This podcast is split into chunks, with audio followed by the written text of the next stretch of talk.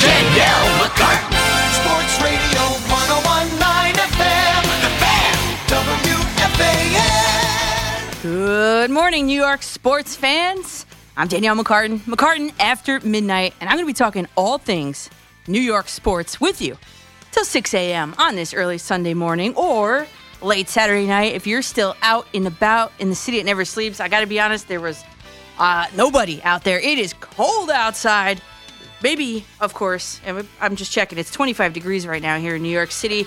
Or maybe you're possibly working on a weekend like usual. Me and Nick are too. He's taking your calls tonight. You guys know that number 877 337 6666. Let's load him up with your best content only, please, tonight. Thank you. Coming to you live from the Mike Francesa studio here in Lower Manhattan. And we're going to be together a lot tonight, you and me, till 6 a.m. Uh, later tonight, after I was dropped by an Arizona Cardinals representative at the very last minute, my beatboxing segment is back. Later tonight, you're going to hear Browns beat reporter Daryl Ruiter from 92.3 The Fan, our sister station out in Cleveland, duke it out with Super Bowl winning New York Giants wide receiver and New York Giants TV host now, Brandon London. Don't forget that you guys get to crown a listener's choice winner on my Twitter at Coach MCCARTA and while you're listening live as well. So the Saturday bowl game action, yeah. So there were two interesting bowl games, uh, even for the casual football fan, and you know, for the Jet fan. Let's just say, I, I watched it very casually as I got my things together for for um, for you guys tonight. It was definitely on in the background. In the first game of the day, number four Ohio State defeated number fourteen Northwestern in the Big Ten championship. The score was twenty two to ten. Senior running back Trey Sermon 331 rushing yards, which is the record for a Big Ten championship and Ohio State. I got to tell you, Justin Fields continues to not really impress me as this, I'm putting major air quotes here, generational talent. Sure, he's a dual threat, which is nice, which is the way of the future, but there was a heavy reliance on the running game uh, Sermon broke Eddie George's record, they said on a broadcast. And the Jets don't really have an above average running attack at the moment, if in fact we want to input Justin Fields into their, their roster. I like to watch these guys in high pressure situations, not in regular season, fluffy competition. Fields threw a red zone interception, and it was a bad one. Ohio State was down 10 to 6 at this point and he threw the ball into the end zone in a single coverage, collegiate level, single coverage, and it was picked off in a miraculous catch by Brandon Joseph with no return. The problem I have with this is this. The fact that this was a surefire touchdown pass if Fields leads the receiver to the corner and throws it to the correct shoulder. Instead, he threw it to the shoulder closest to the defender, and as a result, it was intercepted. That isn't fundamental football.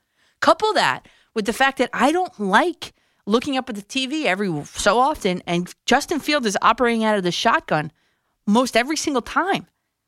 There's got to be a way to figure out a stat on that. How many times he operates out of the shotgun versus under center? Because that's not NFL football.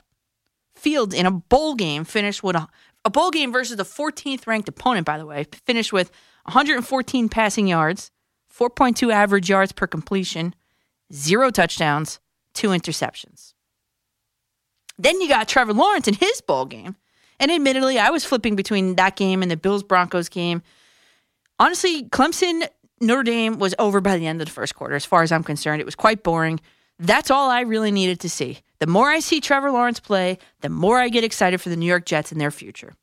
With the new king of the AFC East clinched tonight, or earlier tonight, I should say, the Buffalo Bills and Josh Allen the Jets have the potential to make this interesting for years to come with Trevor Lawrence. One to call, here's to the losers.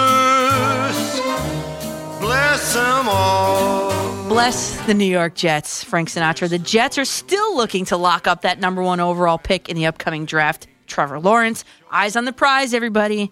Jets fans are still looking to remain winless. They've got a Frank Sinatra toast to the Jets this weekend, everybody. Here's to the losers, bless them all. Except for Connor McGovern. McGovern has taken total offense to the losing. He said, this is a quote, It might be easy for someone sitting on the couch eating pizza, chips, and dip to say that they should keep losing, but they've never strapped the pads on. That's an impossible thing for me to do. So I'm going to do whatever I can to win. Well, Mr. McGovern, I kicked a field goal once and made it. I, listen, I know he's a professional athlete. He's a competitor. Obviously, he you know he can't say otherwise. He's in it to win it, right? But he clearly isn't well read or well versed in the long-standing suffering of New York Jets fans not making the playoffs in 10 seasons with one Super Bowl appearance and, and a win, and still looking for the next franchise quarterback since Joe Namath.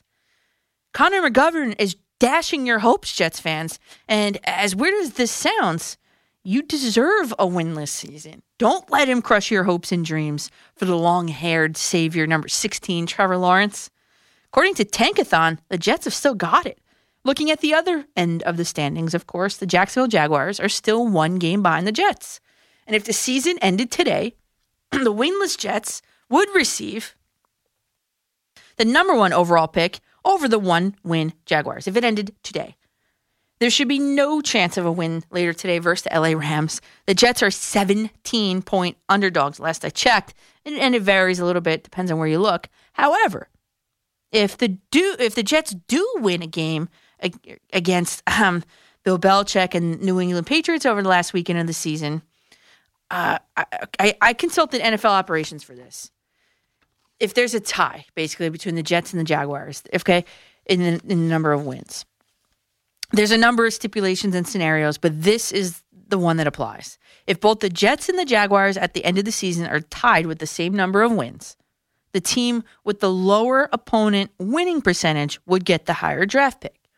In this scenario, sorry, New York, but Jacksonville would get the top pick. So let's look at the remaining games to compare if there are any winnable games for either team. For the Jets, I'm looking at Rams, Browns, Patriots, and a combined winning percentage of 615. And, and by the way, the winning percentage they look at is the, the one for the whole season. Winnable game, probably I'm circling the Patriots. Let's see.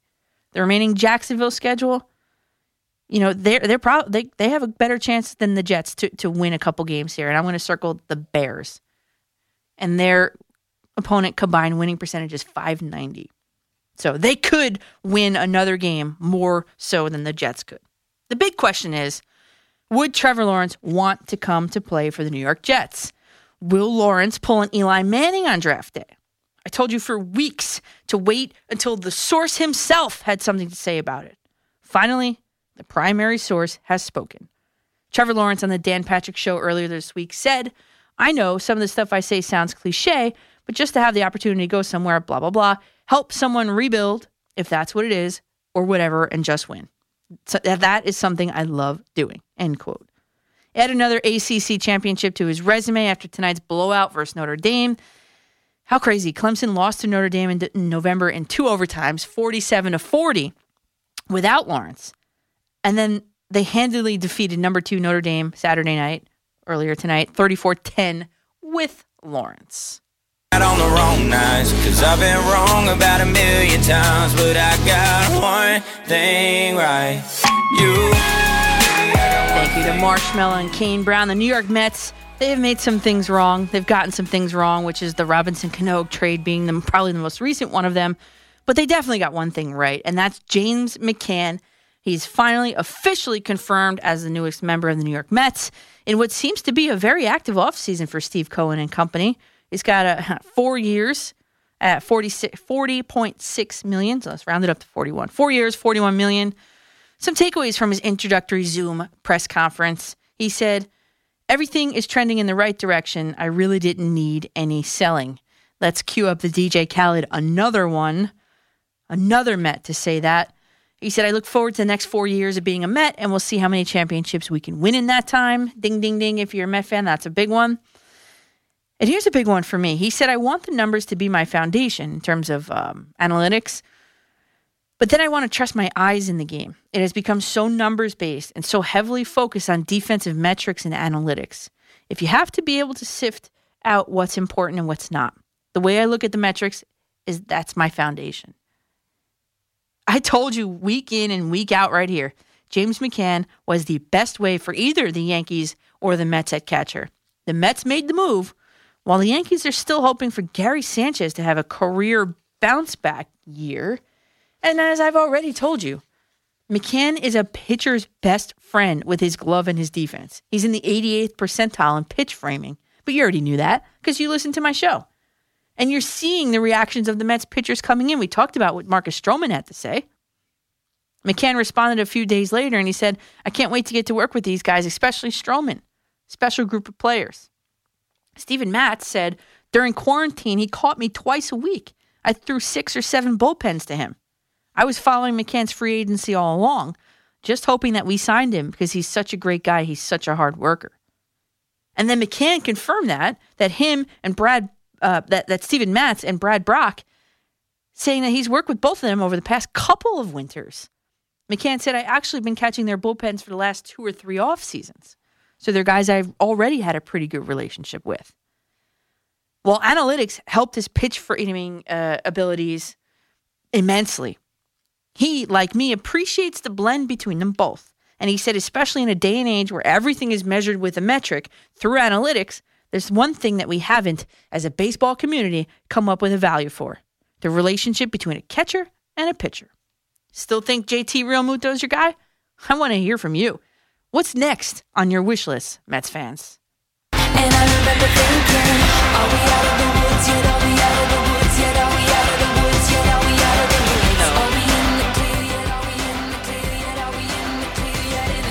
No, Taylor Swift. The Giants are not out of the woods. The Giants are not in the clear yet. In fact, with last week's 26 to 7 beatdown loss to the Arizona Cardinals, the Giants could have found themselves completely out of the woods. But in fact, they decided to take a more circuitous route to potentially winning the NFC East. Here's how we all stand on the Giants' playoff watch.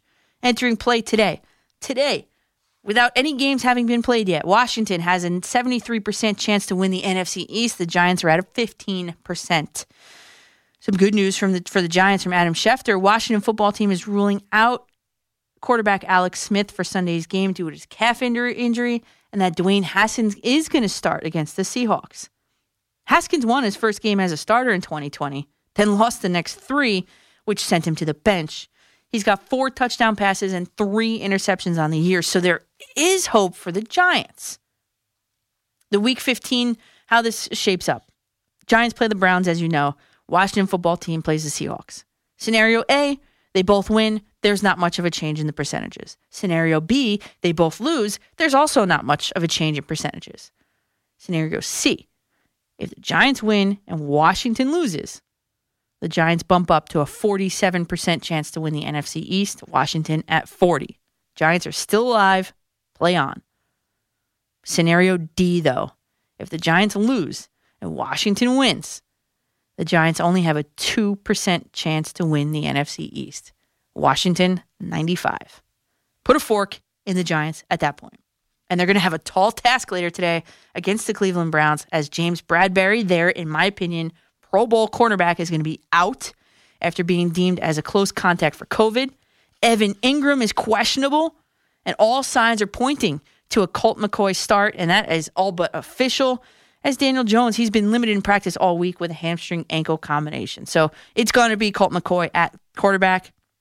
And, and and just so you know, the Giants Saturday evening added two quarterbacks to their active roster. So there's that indication too. Colt McCoy will be under center for the New York Giants. Just keep breathing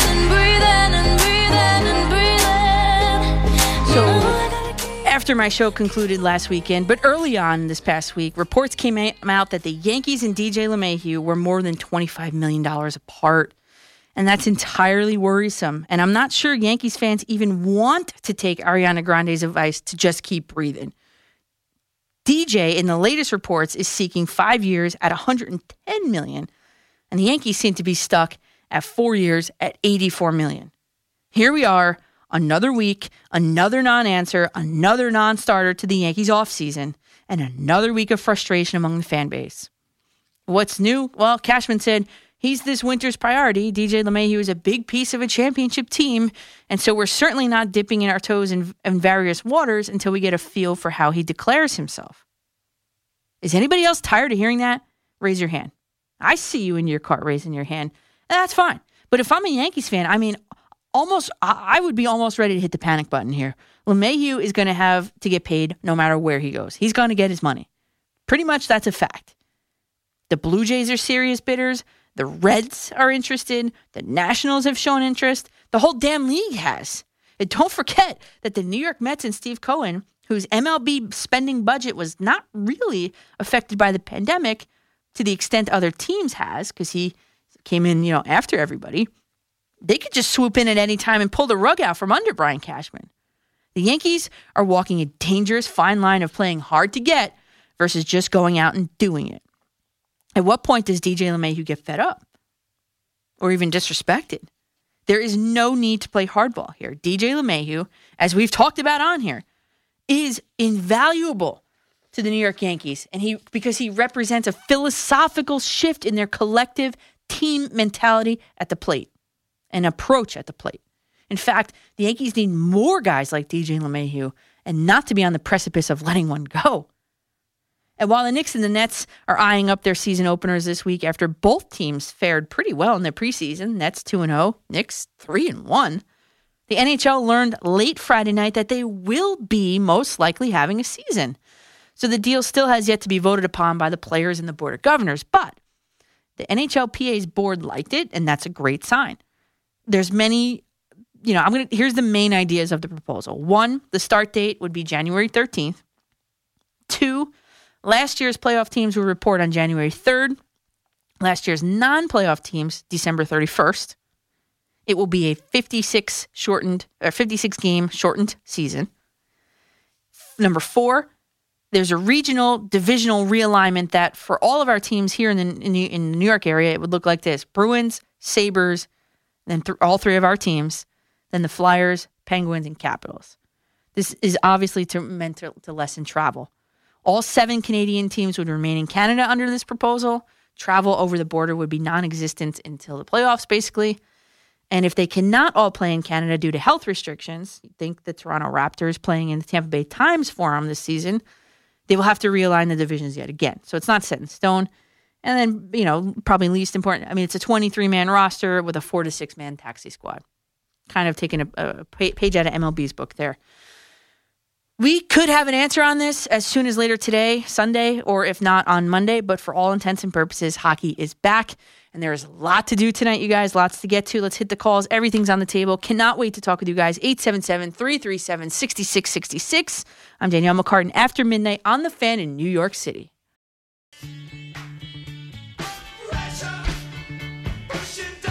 Welcome back to McCartan After Midnight here on the fan in New York City. It is week 15. Believe it or not, week 15 in the NFL season. Uh, both the Jets and Giants could be done at the end of the regular season. We have yet to see that. Oh, definitely the Jets will be done. Let's let's just put that out there.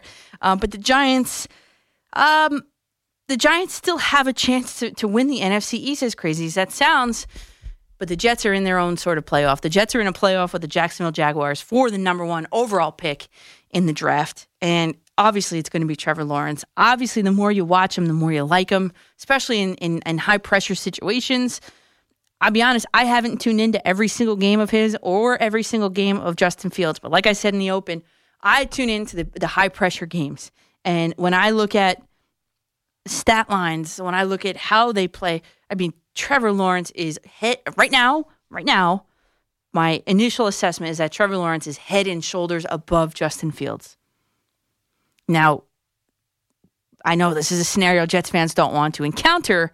However, if the Jets, um, how do we say this? If if the Jets don't get the first overall pick, then do they take Justin Fields? I am not ready to answer that question. I would like to um, first confer with a, a few scouts and and see.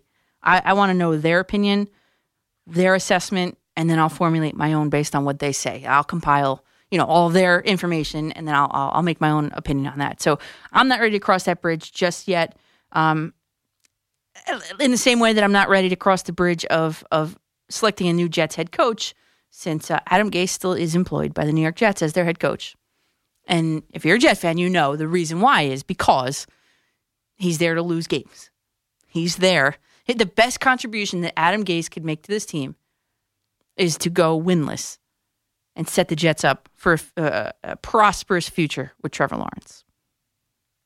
That's it. That's the only contribution that guy can make to this team in, in all the years that he's been here. That's it. All right, let's go to the phones 877 337 6666 in the order that you guys called. Kevin in Camden, you lead us off again this week. What's up, Kevin? What's up, Coach? I want to talk about the Giants and the Jets. I'm going to start off with the Giants 1st Mhm. Uh, Daniel Jones. Why was he playing last week? Yeah, that's a good question. I, I, mean, he w- he was. I'm not. He was not 100. percent It was clear he couldn't run. And he, I mean, he could make some passes. Yeah, he made some good passes, but he couldn't run. Mhm. And by the end of the game, he was limping. Yup. That that's the key. The fourth Oh. quarter was the limp. That's when you saw Colt McCoy. But Oh. why was Daniel Jones playing? Nobody knows. I don't know. And and Marcus Golden. I think you mentioned him a couple weeks ago when the Giants let him go. Yeah. Oh man, that made me. Oh, I just I was like, dang, we let this guy go, and he. Oh, that big sack in the beginning. I was.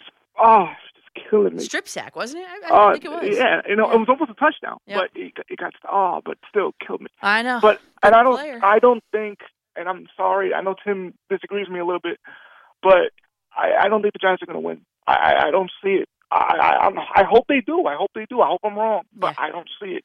With Bradberry being out, and he's a big part of that defense, I just don't Huge see. hole. I don't. I don't see it. I just don't see it. I hope I'm wrong, but I don't see it. Yep. I, I don't want to give away the I don't want to give away the goods just yet, Kevin. But I'll I'll hint that I am uh, more along your point of view. There, I'll just Yeah. give that away. And I want to make one quick point about the Jets, real Yeah. quick. Mhm. Um, what was Adam Gase's love affair with Adam Gore last week? I don't know. I mean, Fra- I mean Frank Gore. I'm sorry, Frank Gore. yeah. I I, mean, I don't he know. was doing this so much, and I'm like, he's as old as Methuselah. Why is he playing stuff? I have all the respect for Frank Gore. He's a he's a Of course. legendary athlete, but he's as old as Methuselah. He should not be running the ball as much as he has. And Adam Gates, if he's coaching the Jets next year, Oh, whoo, Don't I even go there. I told I told my uncle, I said, I don't know if I can watch this team again. I told him, I said, I love you, uncle, but. Uh, Theo, I called him Theo. Theo, I can't watch the Jets. If, if Adam Gase is coaching, I can't watch him. Yeah, no. I'm sorry. And I told him that. Yep. And I'll be I'll be on. I'll, I'll talk to you this week. And uh thanks for taking my call as always. Thanks, yeah, Coach. Kevin. Thanks for the call as always. Uh, yeah, I'm going to be on a few times this week. Uh, I actually uh, three more times this week. Uh, my usual this slot, and then I'm also going to be on. Set your calendars, everybody. I'm also going to be on Wednesday night into Thursday, two to six, and then Friday night into Saturday, two to six, and then my usual Saturday into Sunday, two to six a.m. That is. Um, yeah, but lots. You know, listen. I don't even know where to. Kevin, always great points there. Uh, Giants, yes. Uh, I am hint not liking the Giants' chances, especially mostly because of, of Bradberry being out. Colt McCoy can hold his own, as we've talked about. As you know, I did a, the the, the statistical comparison between Colt McCoy and Daniel Jones, and there really wasn't much of a drop off, uh, really. Um, and I still have that for if you want me to go back over that with you guys. I feel like a teacher now. I feel like I'm back in my classroom. We can review that if you'd like. Um, but Colt McCoy could hold his own. He could.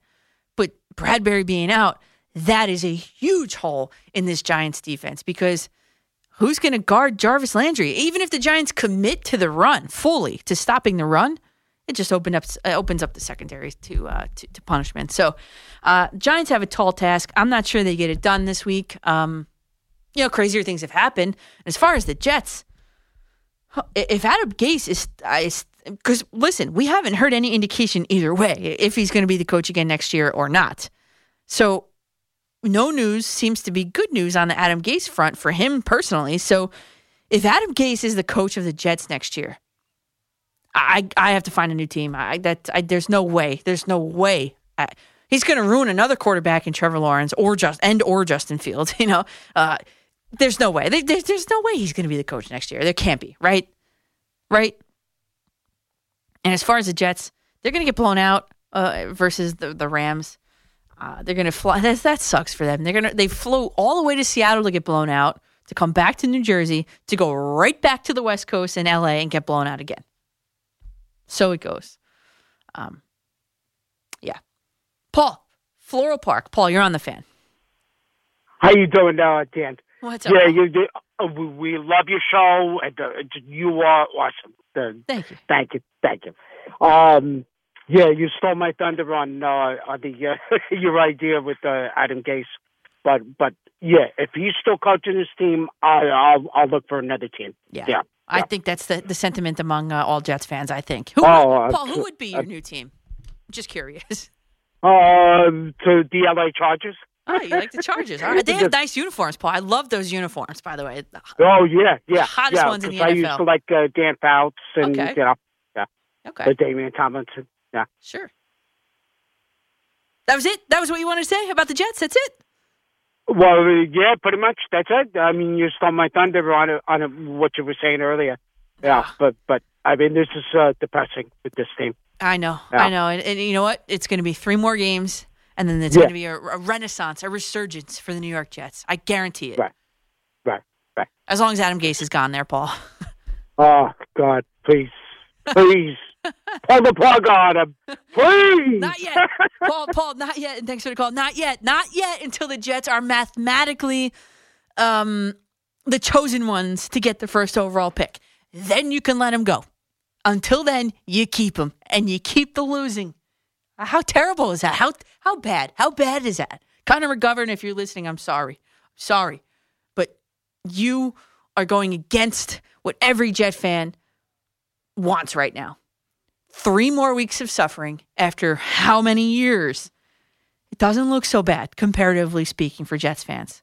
And then the savior with the long, flowy locks will be here in New York to save the Jets. They've got something like, what is it, 18 or 19 draft picks over the next two drafts, including two in the first round uh, in the upcoming draft, one by way of Seattle in that Jamal Adams trade. And they're going to have the second most cap space in the league in Greg Williams, in I'm sorry, in Joe Douglas, the Jets trust. Right? That's that's what it's got to be, right? All right, let's go to James in Monroe. James, you're on the fan. Hi. What's How up? are you this evening? I'm good. How are you? I'm doing great. Listen, uh, I'm going to make my points, and then after I'm done with all my points, Okay. you can tell me what you think about all of them after that. Okay. And I'll, I'll just listen to you. All right, number Um, one, go. Okay, number one point. Uh, LeMahieu looked good in the uniform. That's number one. Number two, uh, as far as the Giants go, a lot of people after last week's game, uh, one of the major things that the Giants did, which was the worst thing they did last week, was their special team stunk. Yeah, Not for two weeks that, in a row. Yes, and the quarterback stunk as well. But also, you know, you when you have that bad field position like they had that whole game Mhm. because of their kicking and everything. I mean, everything they could have possibly done wrong in special teams, they did. And not only that, but the quarterback for uh, Arizona had a really good game, and he was much healthier. You can tell he wasn't showing the effects from the injury he had three weeks before, so he was on the ball there.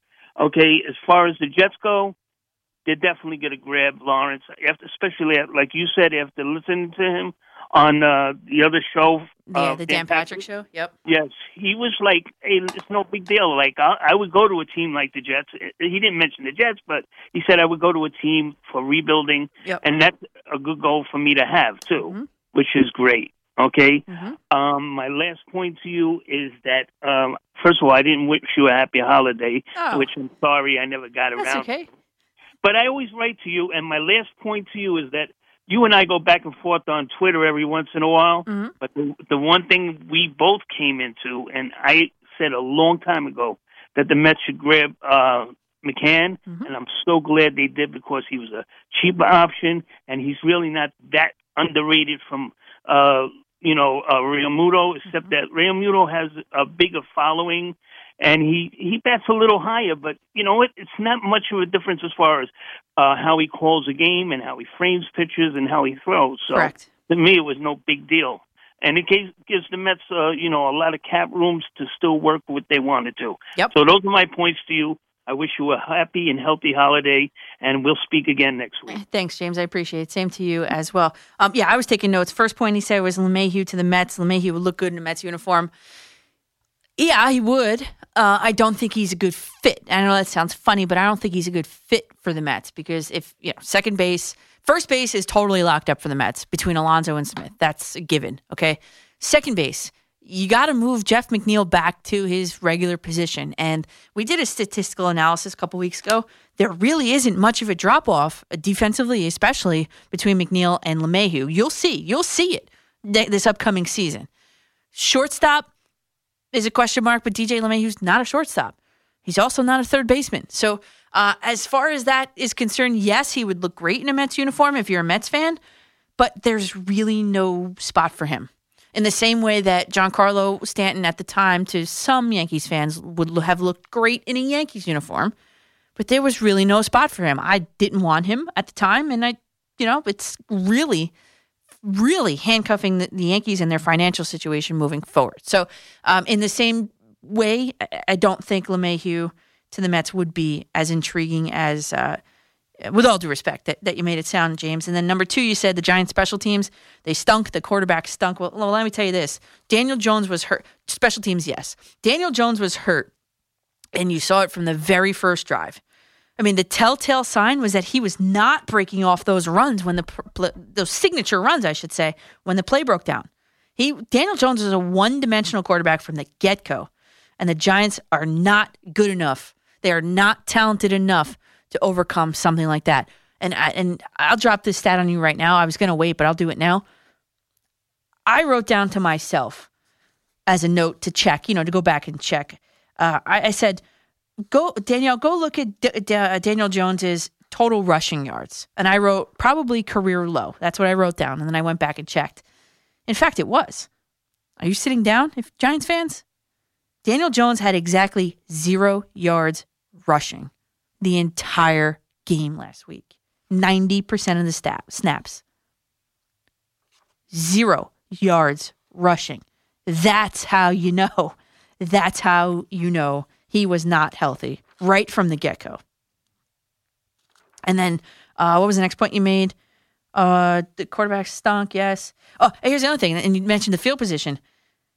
Up until right about halftime, I wrote Giants had not run a single down in Arizona territory. They only had four first downs. Jones was sacked three times, and the Giants had two turnovers, one by special teams. And still, and yet, they were only down 13 nothing at that point. Uh, McCann, yes. Your fourth point was McCann, yes. It opens up other possibilities financially. Yes, I think Springer is next for the Mets, and then the Jets and Lawrence. Obviously, the rebuild, embracing the rebuild. Um, first overall pick, you know you're going to a bad team. That's that's it. And I think the Jets are more of an attractive destination than the Jacksonville Jaguars. You know, not that he has a choice. I'm just saying that um, you have to embrace it. You have to embrace it because you're first overall pick. You're going to a bad team. No ifs, ands, or buts. And we are going to go to a quick break. More of your calls after that. 877 337 6666. I am Danielle McCartan on the fan. Join us tomorrow morning on Boomer and Gio. Did the Rams mercy rule the Jets? And how did the Giants do with a big test against Cleveland? What is the fallout of the aftermath of these two big games? We'll be here to discuss it. Boomer and Gio, 6 to 10 a.m. with the warm up show with Alan Jerry starting at 5 right here on the fan. If you're a Bills fan, you're going to jump around, everybody. The, the Buffalo Bills, I got some tweets on the break. I have to read this from Victor Kreitner. By the way, you're listening to McCartan After Midnight here on the fan. Uh, my Twitter, at Coach M-C-C-A-R-T-A-N. Uh, Victor Kreitner on Twitter says, uh, Coach McCartan, I hope you have some nice things to say about my Bills tonight. The AFC East champs. Beware, Omar might call you to talk about the Bills tonight. Omar, we'll see. We'll see about that. Uh, and I wrote back, yes, congratulations, Victor. Yes, the Bills are going to be a force to reckon with for years to come. How intriguing is Allen's? Uh, Allen's.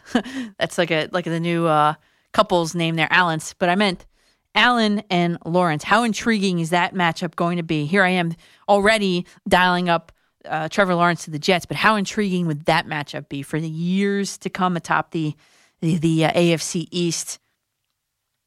And uh, Rick Brody at Rick J. Brody, he says, I think the Patriots are going to dump the game versus the Jets in the final week of the season and hand, hand Lawrence to Jacksonville.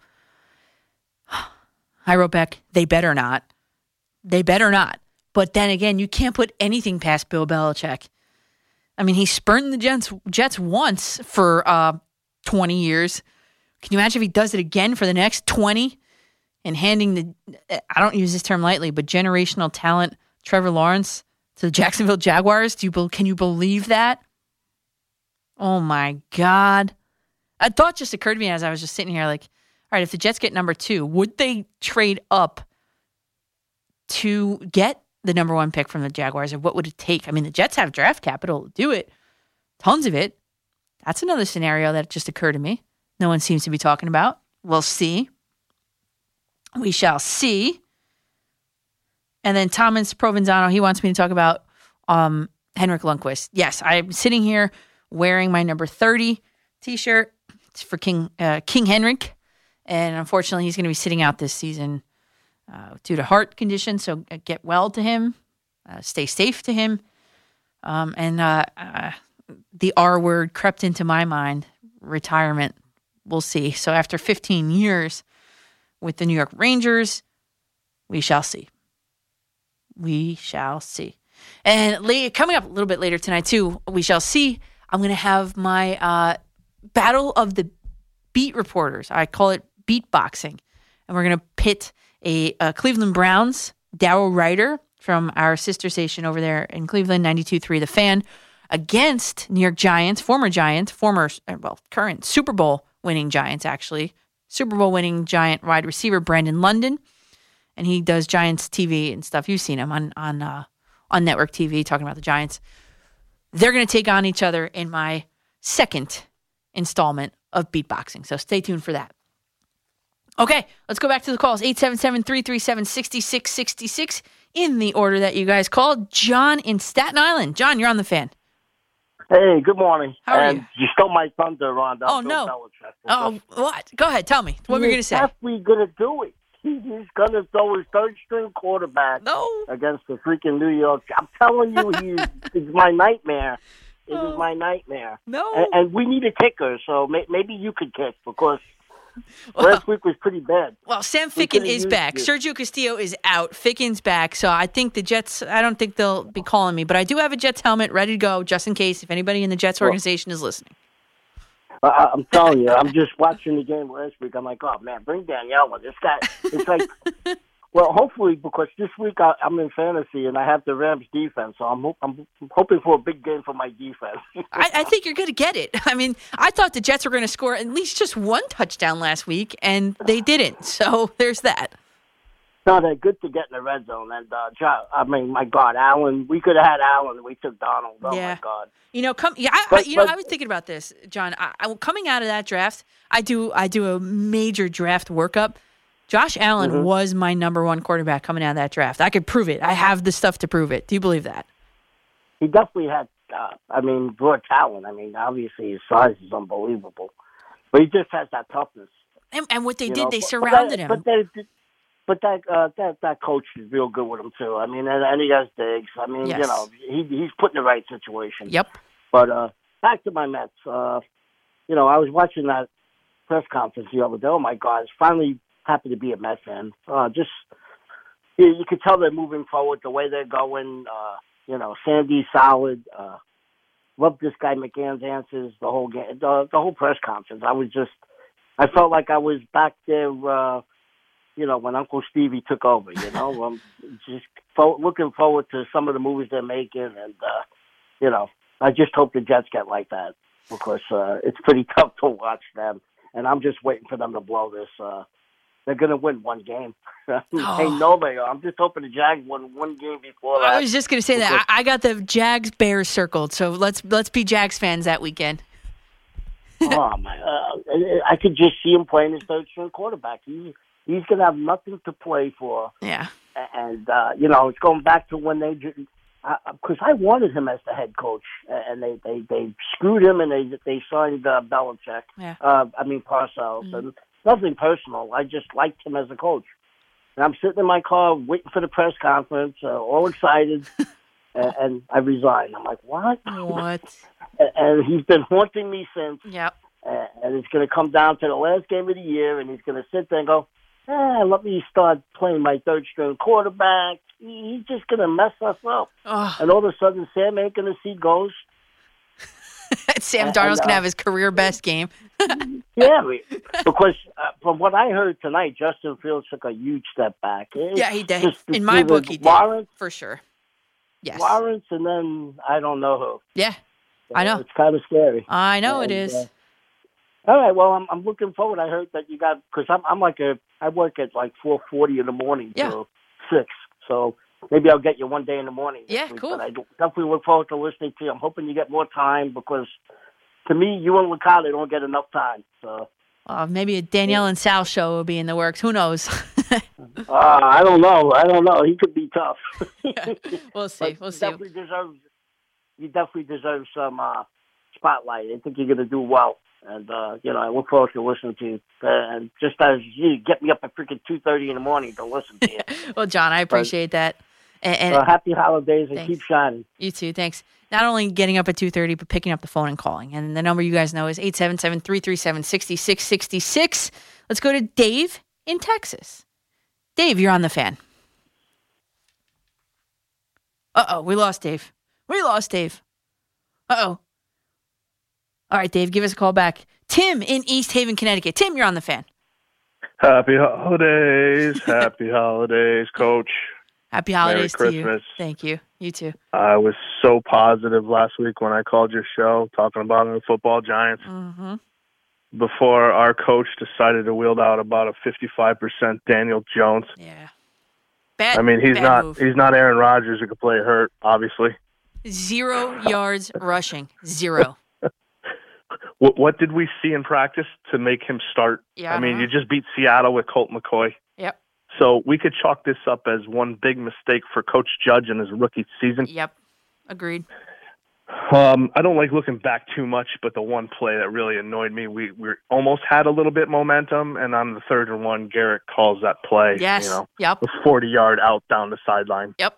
I wrote that down. Give me a My- break. I know. I wrote that down too. Atrocious call. Yep. Yep. So to get positive, what can we do? We got the Browns. The only way we could beat this team, we have to stop the run. We have to contain both running backs. and Chubb and Baker Hunt. and Baker Mayfield. So that's the that's the only key is we could hope for a Baker Mayfield mistake. Yeah. You know, maybe Kitchens could wield some magic um, as a revenge game, Mm. being let go by the Browns. That's I one of mean, the I'm- storylines, I'm really right? grasping at straws I, here. I know. I know. I know. Uh, looking It's like at every time I pick up the phone, it's like something bad. COVID for Garrett. Yeah. Uh, on the list is Bradberry. I'm like, oh, you guys are killing me. This coach is going to go coach a college team I immediately. Yeah, I know. Right now. I'm like, what are we doing? I know. Anyone left?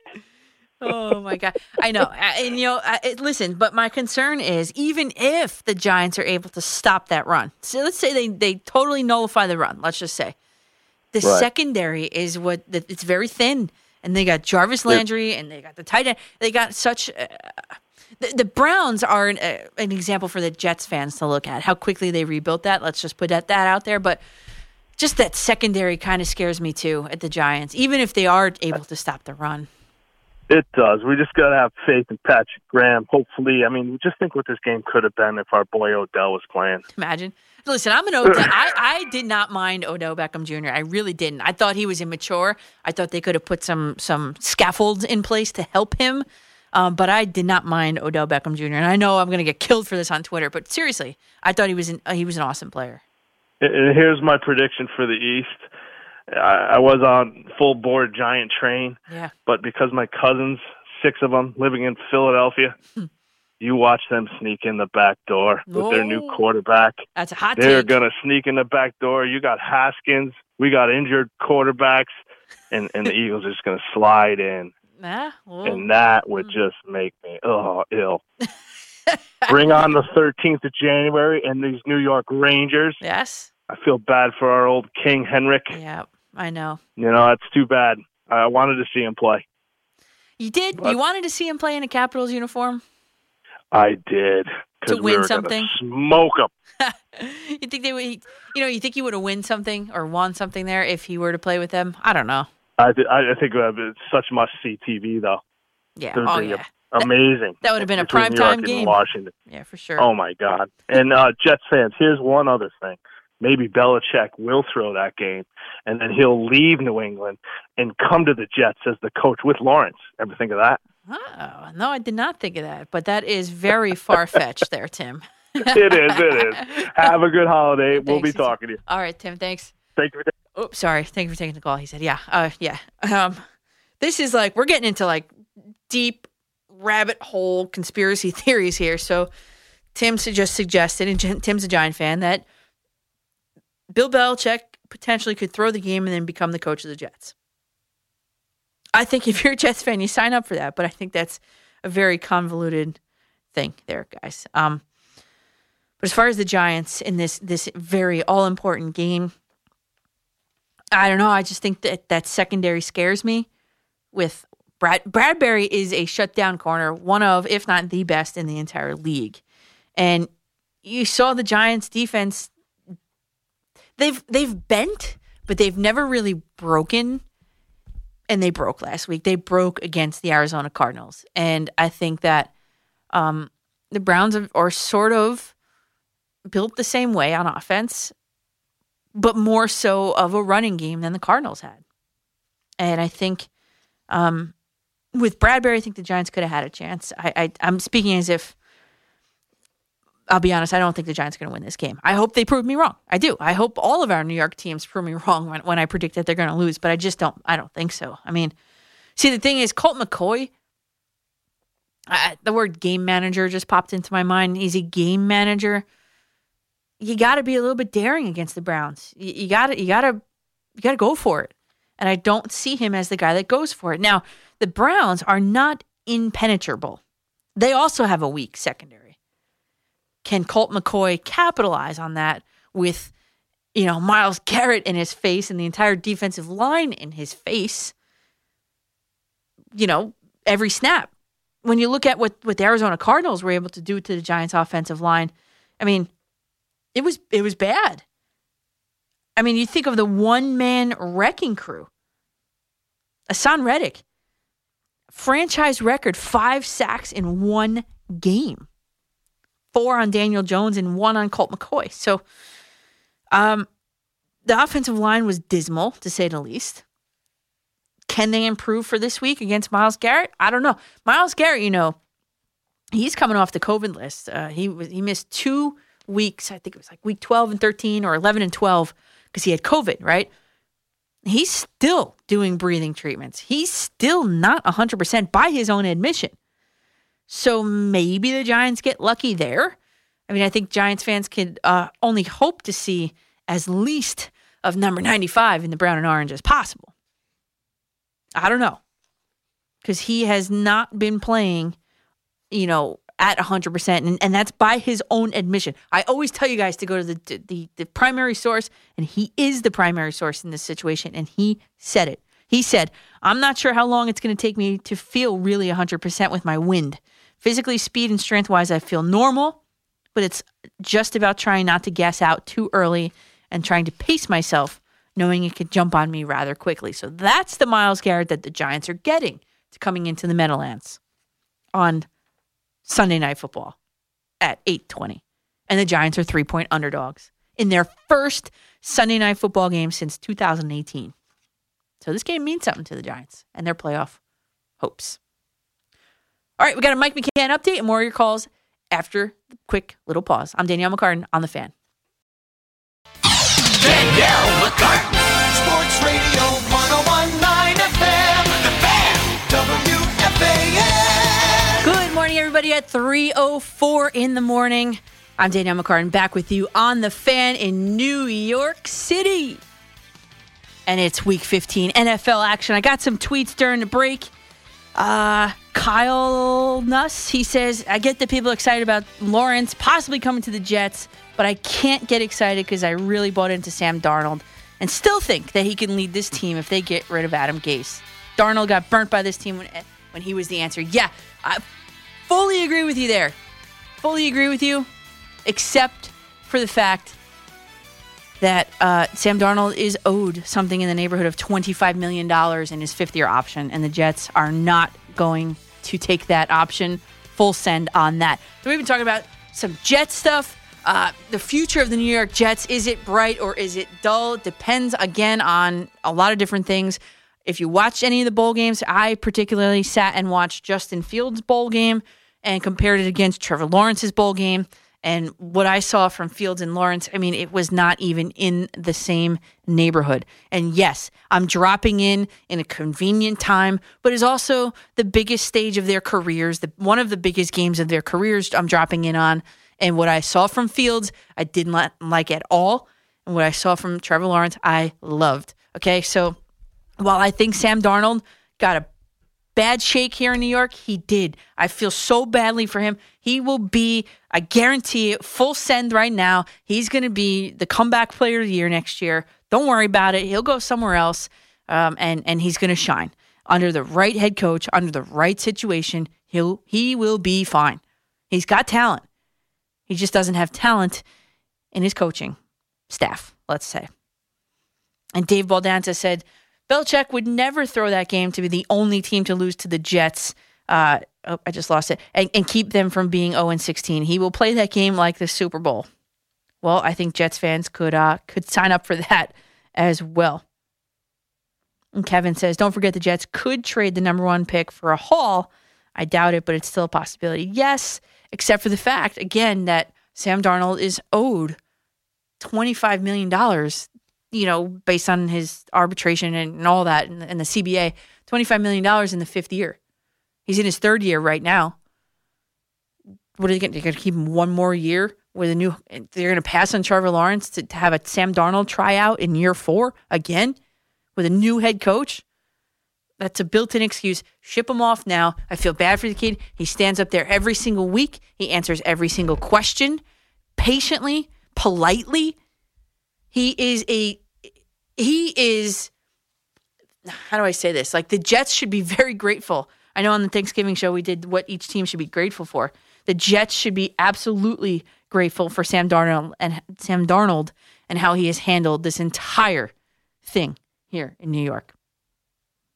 And again, I, I, I wish him the best of luck, and I hope he resurrects his career elsewhere.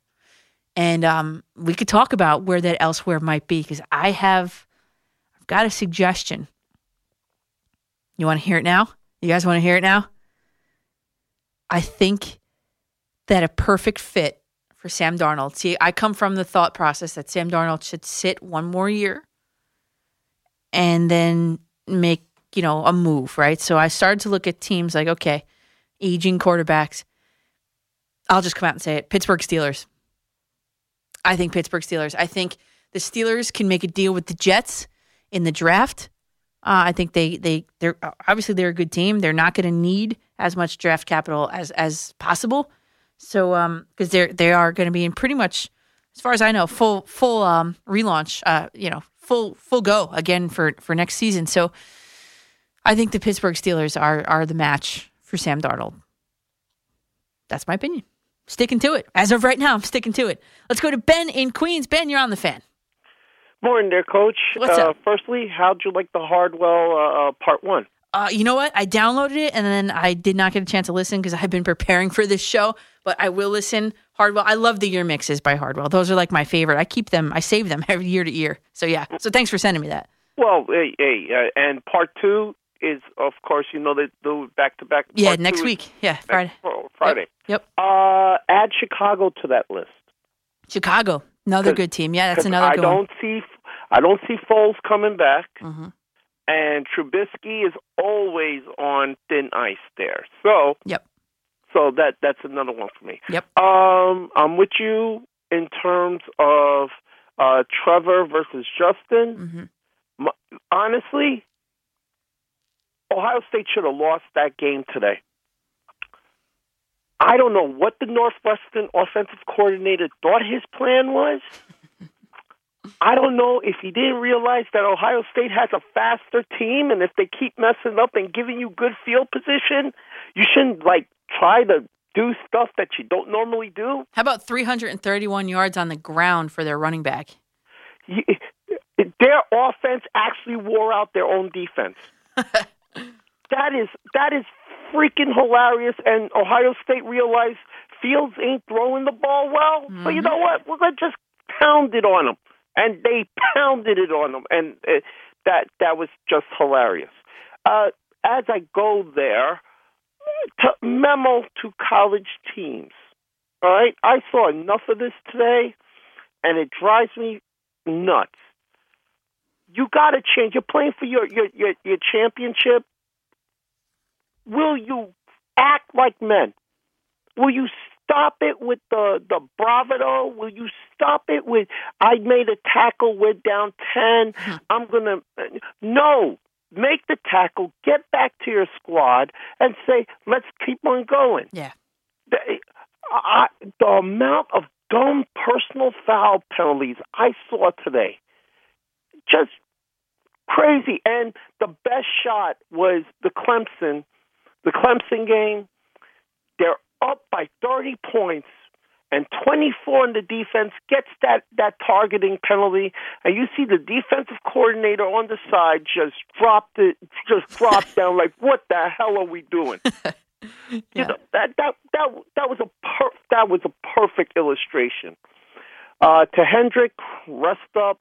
I know I know you want to play, but your health is more important. Mm-hmm. That sim- simply put, if you get past it with the health, no problem. Because let's let's face it, Henrik got a career in TV if he wants. Yeah, he does. He's, you know, we I've seen him on the NHL Network. I've seen him with the MSG. Don't don't jeopardize your life here. Yeah, heart All right. issues are serious. Yeah, Yeah. I agree. Now, finally, with the Giants and the Jets, uh, Giants. This is why the loss last week hurts because now you have no room for error. Yes. And you're facing Cleveland, not exactly at your best, and Cleveland's on a high. But it's the NFL. This sort of thing always like can go wonky. You know, I, I see see the Raiders. This thing can always go wonky somehow. So, so uh, I know the Giants are going to put in the effort. That it, it, it, there's never been the thing with the Giants where they lost because they didn't show up. They know what they have to do. The Jets, on the other hand, I don't know what else we could say about them.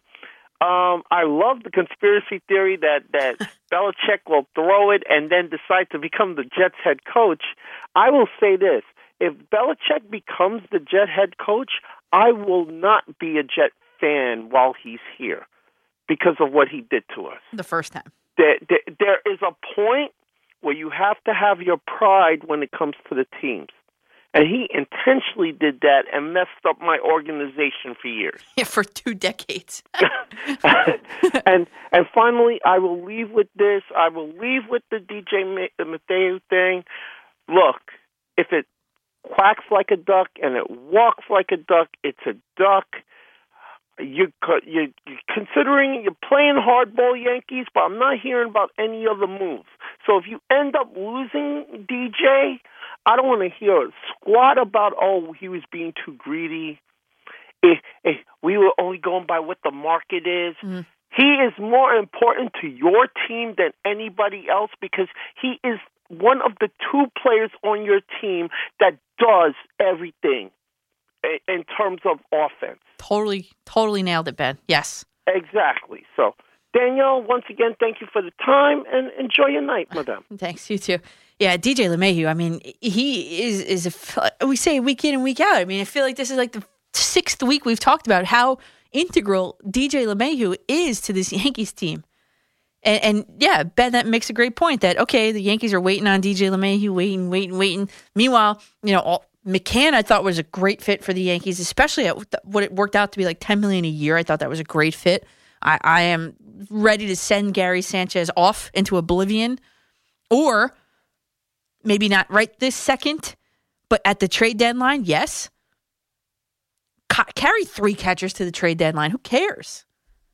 I think McCann would have been awesome. I mean, you really think uh, Gerrit Cole? You saw him say, "Oh well, it doesn't matter which which catcher catches me." Oh, get out of here! Get out of here! It absolutely matters. You want Kyle Higashioka behind the plate for you. Don't try to mask it. Your numbers are infinitely better with Kyle Higashioka behind the plate. You could. It's okay to say it. It's okay to say it. But as far as the Yankees and LeMahieu, I mean, come on, I mean, get it done. I mean, I say this every week. It's just get it done. And uh, Henrik Lundqvist, you guys, quick note on that. Uh, I'm wearing a shirt tonight, as voted on by you guys. I put it out there, and you guys wanted me to wear this shirt. So I've got the King uh, logo with the 30 in it in the front of it. So the story behind this is um, Ben mentioned that he's seen him on TV and stuff like that. I actually interviewed uh, Henrik Lundqvist one on one a few years ago, three three years ago, four years ago, at a at a hockey camp he was hosting at, at Chelsea Piers, and I actually loved him so much after like doing the whole thing. He was very nice, very polite, the whole thing, right? I went over to his, he walked right over to his merch stand and bought this T-shirt, which benefited the Henrik Lundqvist Foundation. So I was doing a good thing at the same time. Uh, Henrik Lundqvist is um, an athlete that I will always support. And I know last week, remember we were talking about uh, Kyrie Irving and who he should take notes from, and I mentioned Derek Jeter and I mentioned Eli Manning. You know, I today I was like, mm, you know what? I left Henrik Lundqvist off that list. So Kyrie Irving, you could take some notes for, from him on, on how to be a, a good New York player, a good New York teammate. And as you guys know, Lundqvist wrote, and this is a quote on his Twitter, he wrote, It breaks my heart, literally, to share this news that I will not be joining the Capitals this upcoming season. It's been determined that a heart condition will prevent me from taking the ice. We have decided that the risk of playing before remedying my condition is too high. The news was very difficult to process, but after the last test result earlier this week, we knew there was only one way to go from here. I will take the next few weeks to be with my family and to be back to share the next steps. That all from the statement, again, released from Henrik Lundqvist's official Twitter account. What phrase stu- stuck out to me? The next steps. After being in net for 15 full seasons as a New York Ranger, he had taken their buyout. He signed a one year, only a one year deal, one and a half million dollar deal with the Washington Capitals. I put dot, dot, dot, dot, dot. He's turning 39 in March. And that R word, I'm sure, has crept into all of our minds at this point. If, if you know, if you follow hockey, he made, I, I looked at his career earnings. He made $101 million just through the NHL, not factoring in endorsements or anything like that, but through the NHL, he made $101 million in career earnings. Not bad for a seventh round, 205th overall pick in the 2000 NFL draft. Not bad at all. So, um, I, I think it's the end of the road for Henrik Lundqvist. I, I hope it's not, but I think it is.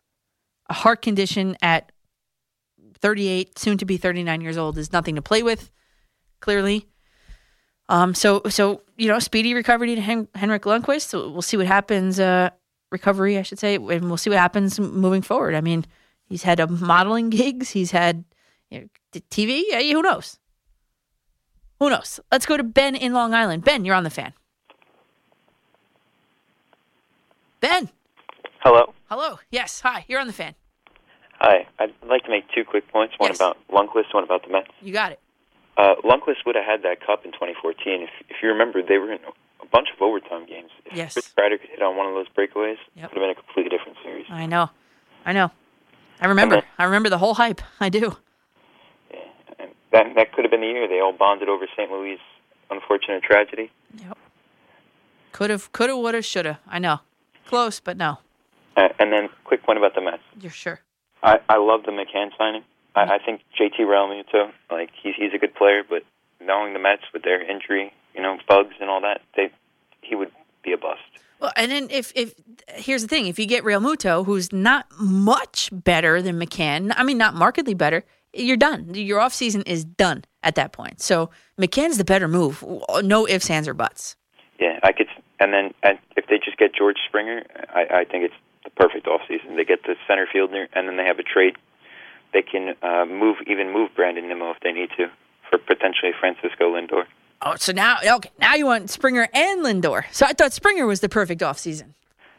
I mean, it Springer opens up more doors as well. Uh, in the sense that it makes Brandon Nimmo then dispensable, I, I assume. Yes. Yeah, I just don't know. And, and Ben, thanks for the call. I appreciate that. Um, I guess I'll, I'll do the Lindor thing first. L- Lindor, I, I don't know if that's a great fit right now. I think uh, next offseason, there's plenty of shortstop options if that's the way you want to go.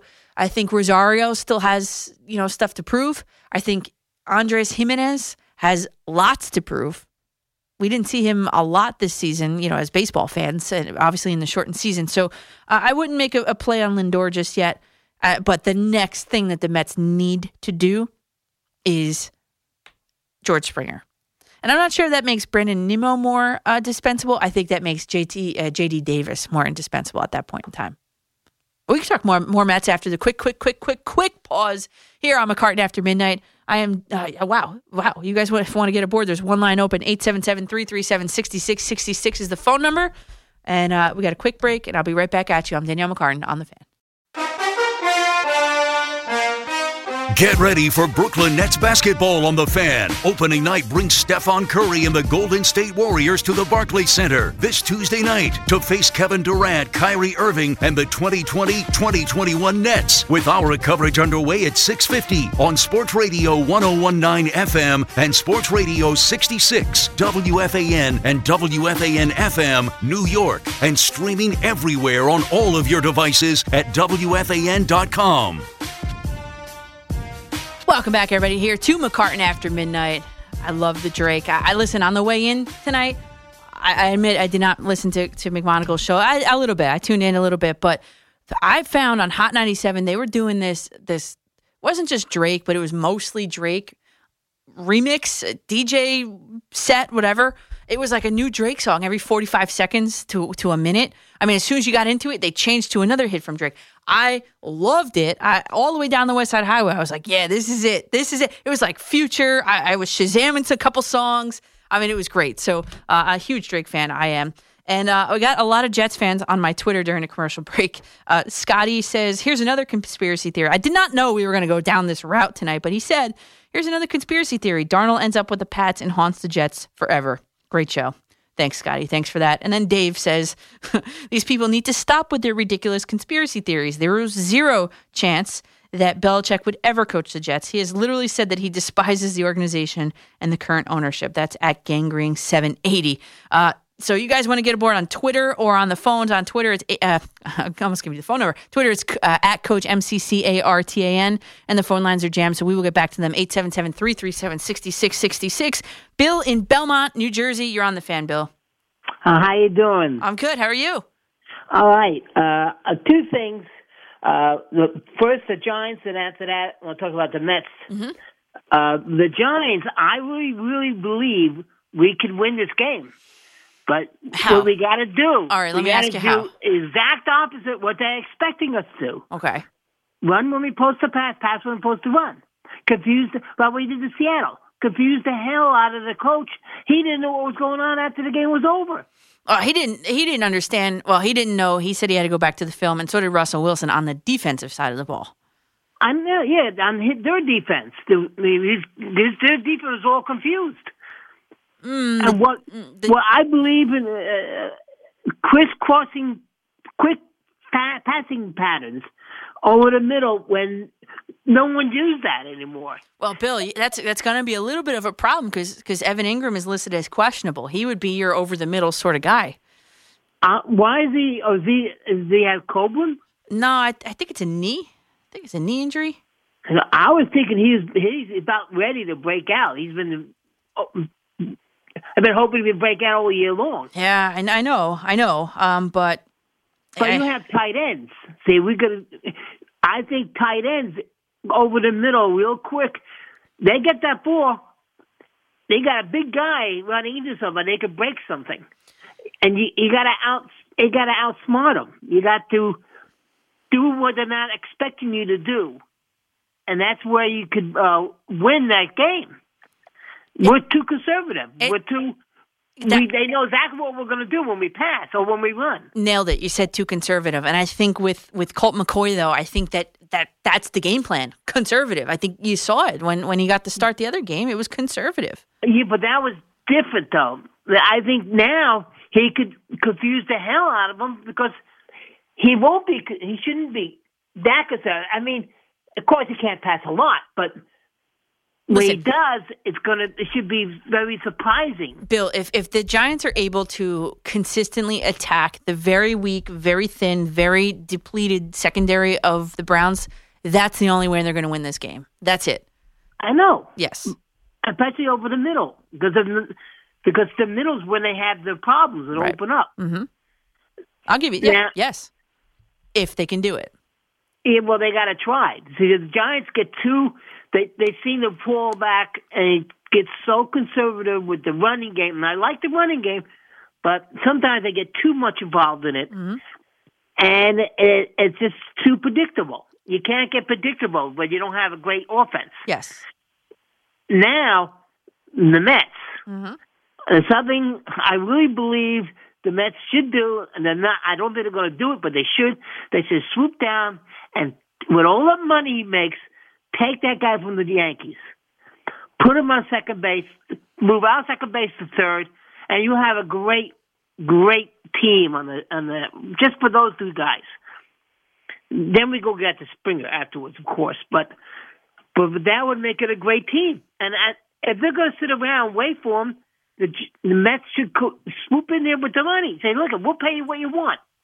And I think if you're a Yankee fan, that is your number one concern. And I think that's uh, Bill. Thank you. That's uh, that's definitely a concern if you're a Yankee fan. No ifs, ands, or buts about it.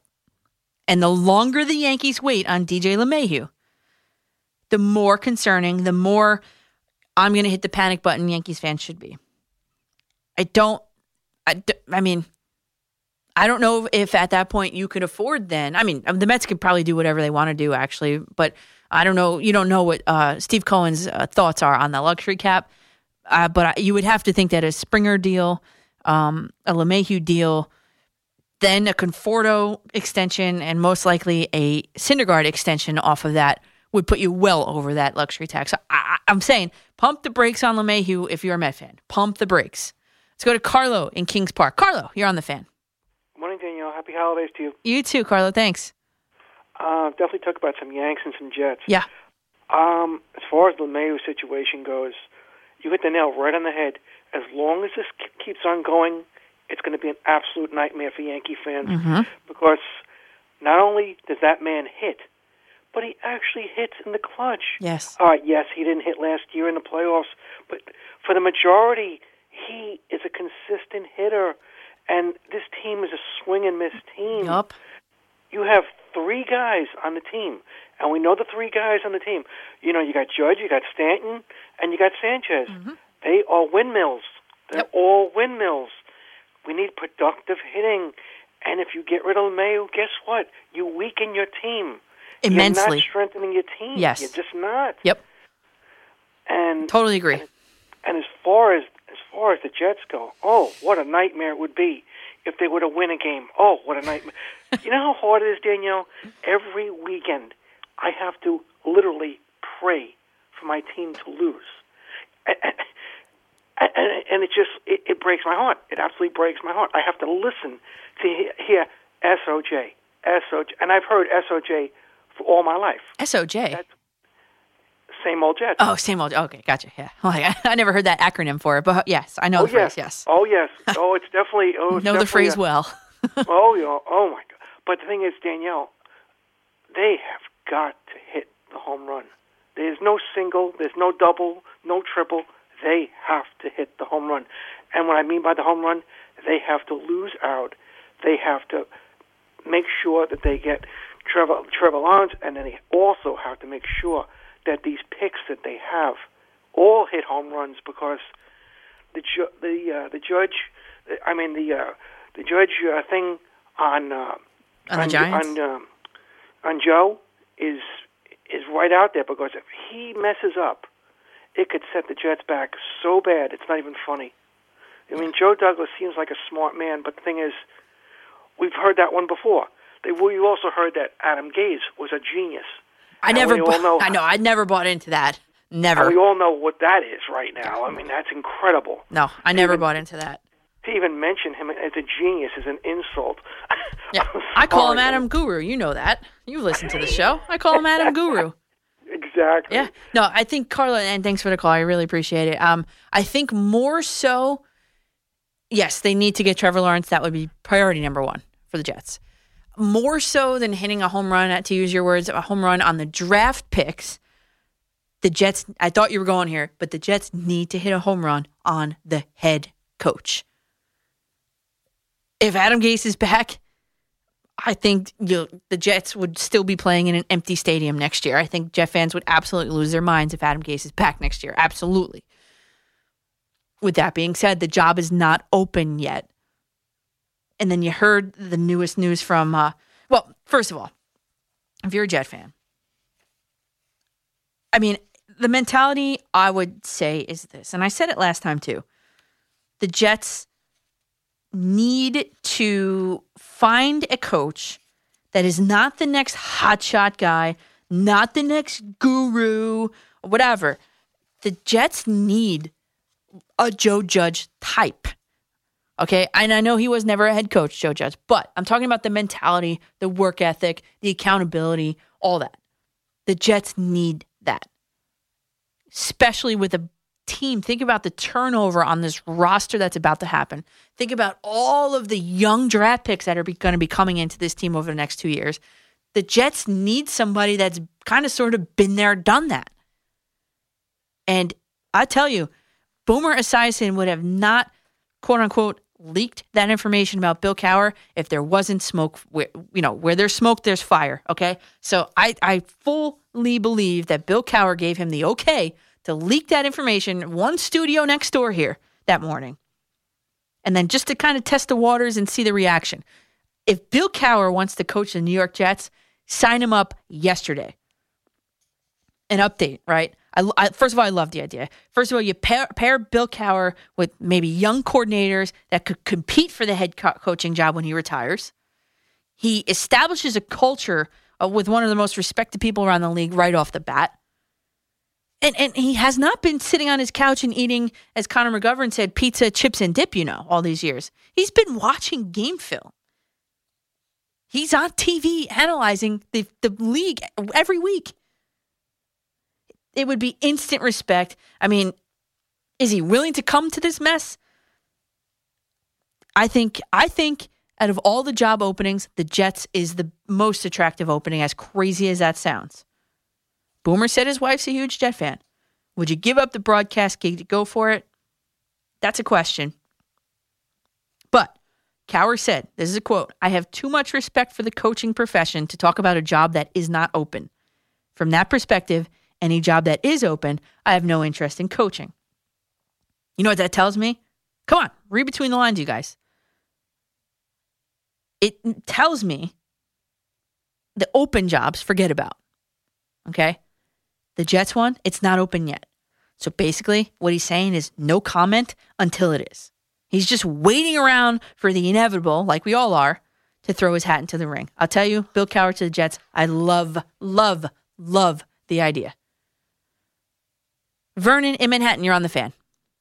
Hey, how you doing, Daniel? What's up? Listen, Vernon, I, I never got to. I have a, a Google search: Shea Bridge Met fan video, darling Jets super fan jokes. Why?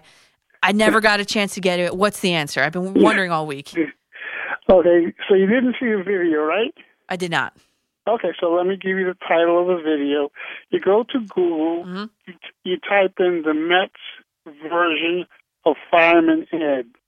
It's about a minute and 50 minutes. You'll hear uh, Gary Cohen and um, uh, the other announcer uh, making jokes about this guy on, on Shea Bridge. Okay, I got the video. Once, okay, once you see the video, I'll call you next week and ask, put a question to you about this guy Got it. on Shea Bridge. Okay. All right. So uh, I got a little quiz for you, and this is this is something regarding the sports women. Okay. Okay. Since you're a coach, you actually work with your staff. If you see a weakness in your staff, you try to make them better and teach them how to use that weakness. There was a woman basketball player in high school where the coach was trying to get her to use both arms. So what this coach did, she actually tied her um, uh, player arm behind her back and made her go up and down the court and shoot the basketball with one hand. She said she really hated doing this in high school. There are four people I'll mention, and let me ask you which one had this done to her. Was it Maggie on Moose and Maggie's show? Was it Amy Lawrence? Was it uh, Hannah Storm from ESPN? Or was it Linda Cohn from Sports Center. Okay, I don't think it was Maggie because she said field goal kicking wasn't her thing, so I assume basketball was not her thing either. Okay. Um, who was Choice C? I forget the name for Choice C. Um, uh, it was the last three were Amy Lawrence. Not, I don't. show. Yeah. Uh, Amy Lawrence, Hannah uh, Hannah Storm from ESPN. I'm gonna go Hannah Storm. okay, I'm sorry. Oh, is it Linda Cohn? No, it was Amy Lawrence. Oh, really? I, I don't know Amy. I've never met Amy, so I, I I don't know much about her to be honest with you. Well, she's on every week um, on the same radio station. Yeah, yeah, yeah. So, so one day I caught her on her own riddle. So I, I said, Amy, how you doing? She said, how you doing? I said, listen, Amy, I need to ask you a sports question. She said, okay. I said, you know, there was this woman playing basketball. Did she get it They as herself? Huh? Did she get the answer as herself? uh, me tell you a second. So I said, there was a woman playing basketball. The coach made her tie her one arm around her back so she can get strength of shooting this basketball up and down the court. I said, uh, Amy, who is this person? So Amy started thinking. She said, I, I can't think of anyone. She said, the only thing that happened was it happened to me. I said, Amy, it's you. He bust out laughing. Oh, that's funny. All right, so let me go to um the Packers. Yeah, Packers. Uh, Daniel, your brother and I want you to become a Packer fan. I don't think my brother wants that actually, but I know you do. I do. So the thing is, the Packers have a shot. Uh, they control their own destiny. Yeah. If they can win these two games, they'll be in, like number one in the NFC. Yep. Well, anyway, I just want you to see the video, and next week I'll call you and ask you what do you think about this video of these two guys cracking jokes on this guy in Shea Bridge. All right. Well, now that I got the video, I've been wondering for a week. I got the video now, Vernon. I will watch it, and we'll get back next week. Okay. Okay. Bye bye. All right. Bye. oh man, I'm. As he was talking, I was trying to think of like the craziest thing I had to do um, as a player or even as a coach uh, to get some to get the results that I wanted or needed. Uh, let me let me think about that for for uh, really quickly. We've got a quick break coming up, and obviously more of your phone calls. Uh, if you guys are on hold, you please stay there. I, I promise I will get to you and give you your time, your due time to, to speak. Obviously. Um, okay, so 877-337-6666. There's one line open, and Nick's waiting for your call. I'm Danielle McCartan on the fan in New York City. Hey, what's going on? It's the Moose coming up Monday after Boomer and Gio at 10 a.m. Moose and Maggie right here on the fan. Maggie reacting to a little Giants and Browns Sunday night football. Yeah, of course, the entire NFL playoff picture as well, and we'll get you all caught up with the latest with Major League Baseball's hot stove. Join us at 10 a.m. on Sports Radio 1019 FM and radio.com. Welcome back to the fan. Here, I'm Danielle McCartan. It is 3:44 in the morning, New York City, in a very, very cold New York City, and uh, just off of Vernon's call over that quick break, I was trying to think of, I guess, the craziest, quote unquote, craziest thing based on his story about uh, Amy Lawrence having to tie one arm behind her back um, to be able to be ambidextrous on the court. You know, to use her probably, it's probably her left hand even more so than the right. I was trying to think. Uh, as a player, when I played volleyball in high school, I had a bad habit of when receiving the ball, uh, especially on serve receive, I would swing my arms in order to make a good pass. And i if you know anything about volleyball, you, you have to, especially on serve receive or or to to uh, to field a, a hard hit ball like a spike, um, you really have to stay as still as possible. It's really about keeping your arms flat and, and getting the angle and the footwork and your hips right, you know, to guide the ball over to the setter. So I had this terrible habit. I could not get it through my head to, to just keep my arms still. So my coach one day, Mr. Mr. Newsom, uh, Coach Newsom, uh, he brought out this contraption. It was like a, I don't even know. It was like made out of like lightweight aluminum, and it like rested on each of my shoulders, and I had to hold on to like it looked like a tennis ball at the end, and I had a stretched out. I'm doing it right now. It stretched out like behind my shoulder blades, and it, you had to roll your your your platform out, your your forearms out, and I had he made me do serve receive with with wearing that, and and wearing that. I mean, it worked. It helped. Definitely helped. And as a coach, I really can't think of anything too crazy. I mean, I, I don't think I'm a crazy coach. I don't think. I'm sure my players could come up with something though. I'm sure they can.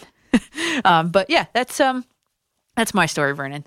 My my a lightweight aluminum keep your arms from swinging contraption that my coach. That was probably junior year, uh, varsity junior year uh, of, of volleyball. Maybe maybe wear that. Yeah, so there's that. Uh, this is uh, obviously we're full. You guys get aboard 877-337-6666 as soon as as soon as you can. Let's go right in the order that you guys called. Paul from Hamden, Connecticut, you're on the fan.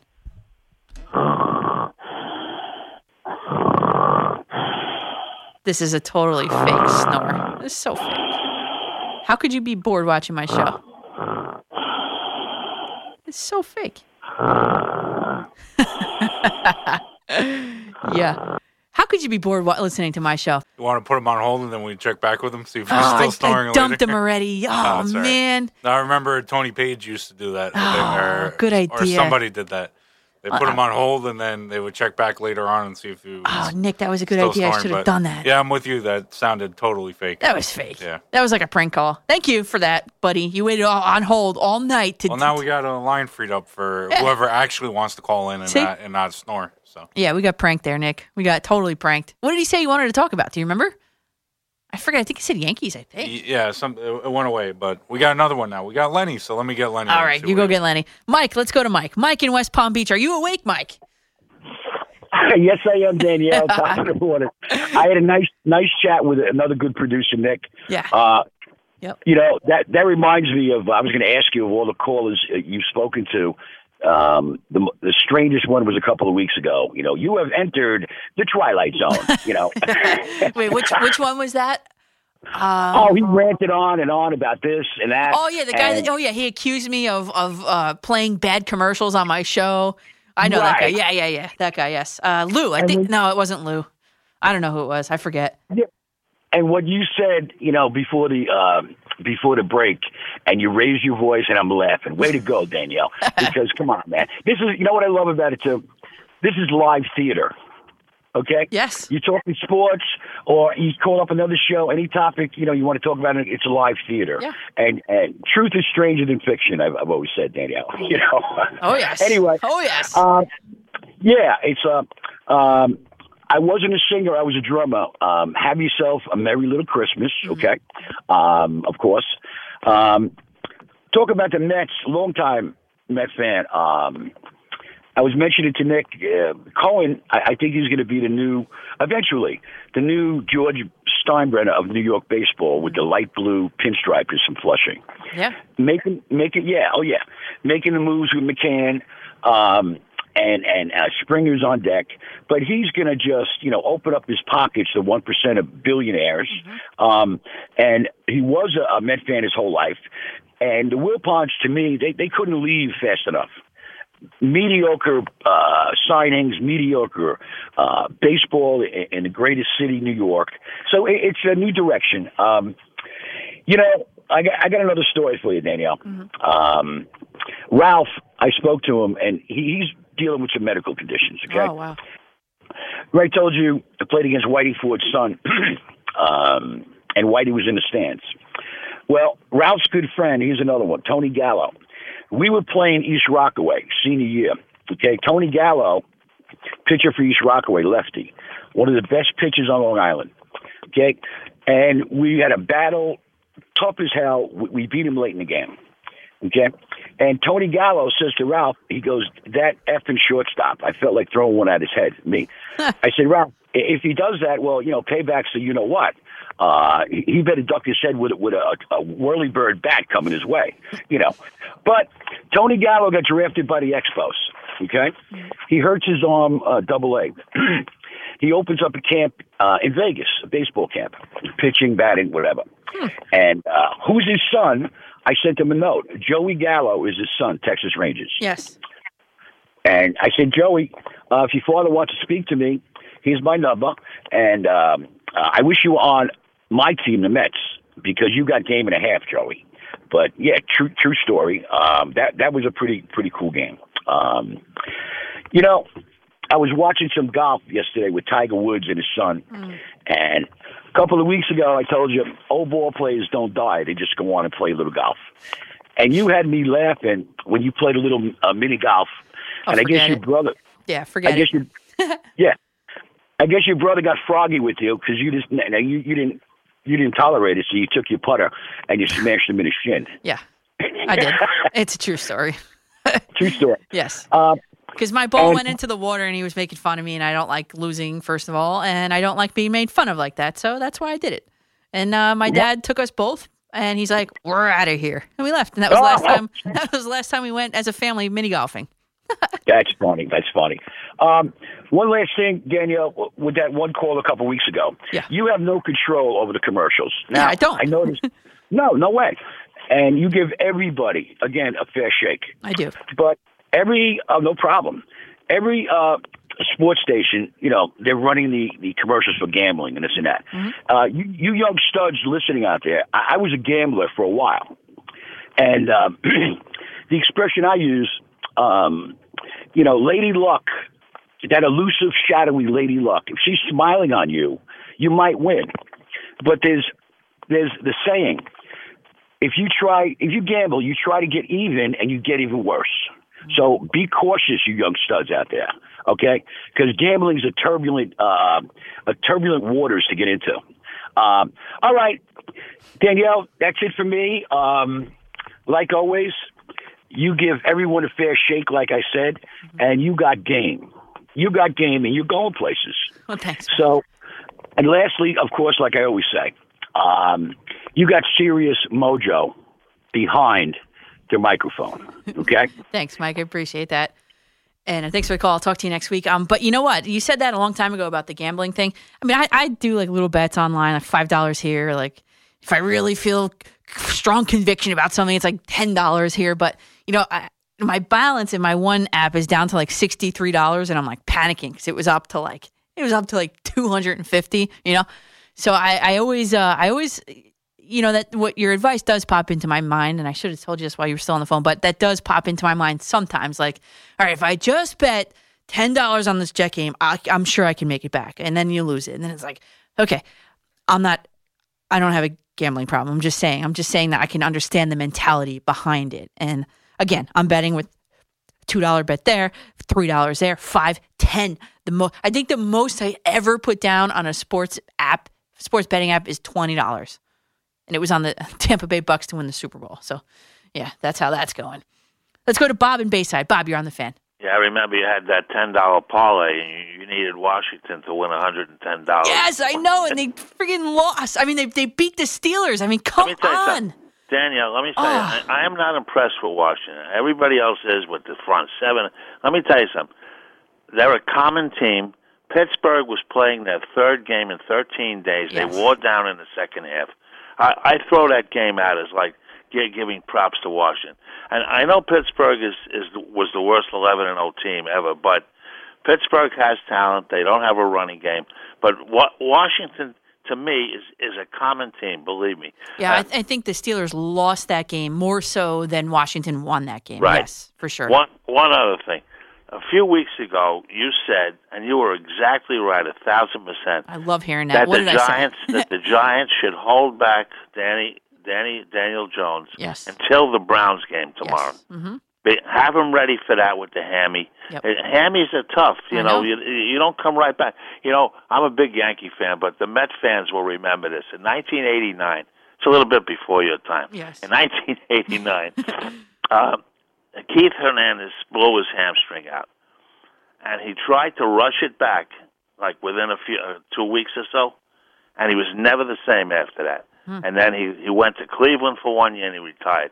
You rush a hamstring, it it, can take it can take months if you rush a hamstring. Bob, I, and the only reason why I say that is because I, ha- I, I had one in high school. I had it. It happened to me in a basketball game, and it was not fun, and it was very finicky. You're feeling good one day, and then the next day you're like, I can't walk up and down steps. This kills me. But, but anyway, you're doing a great job, and we got to hope for.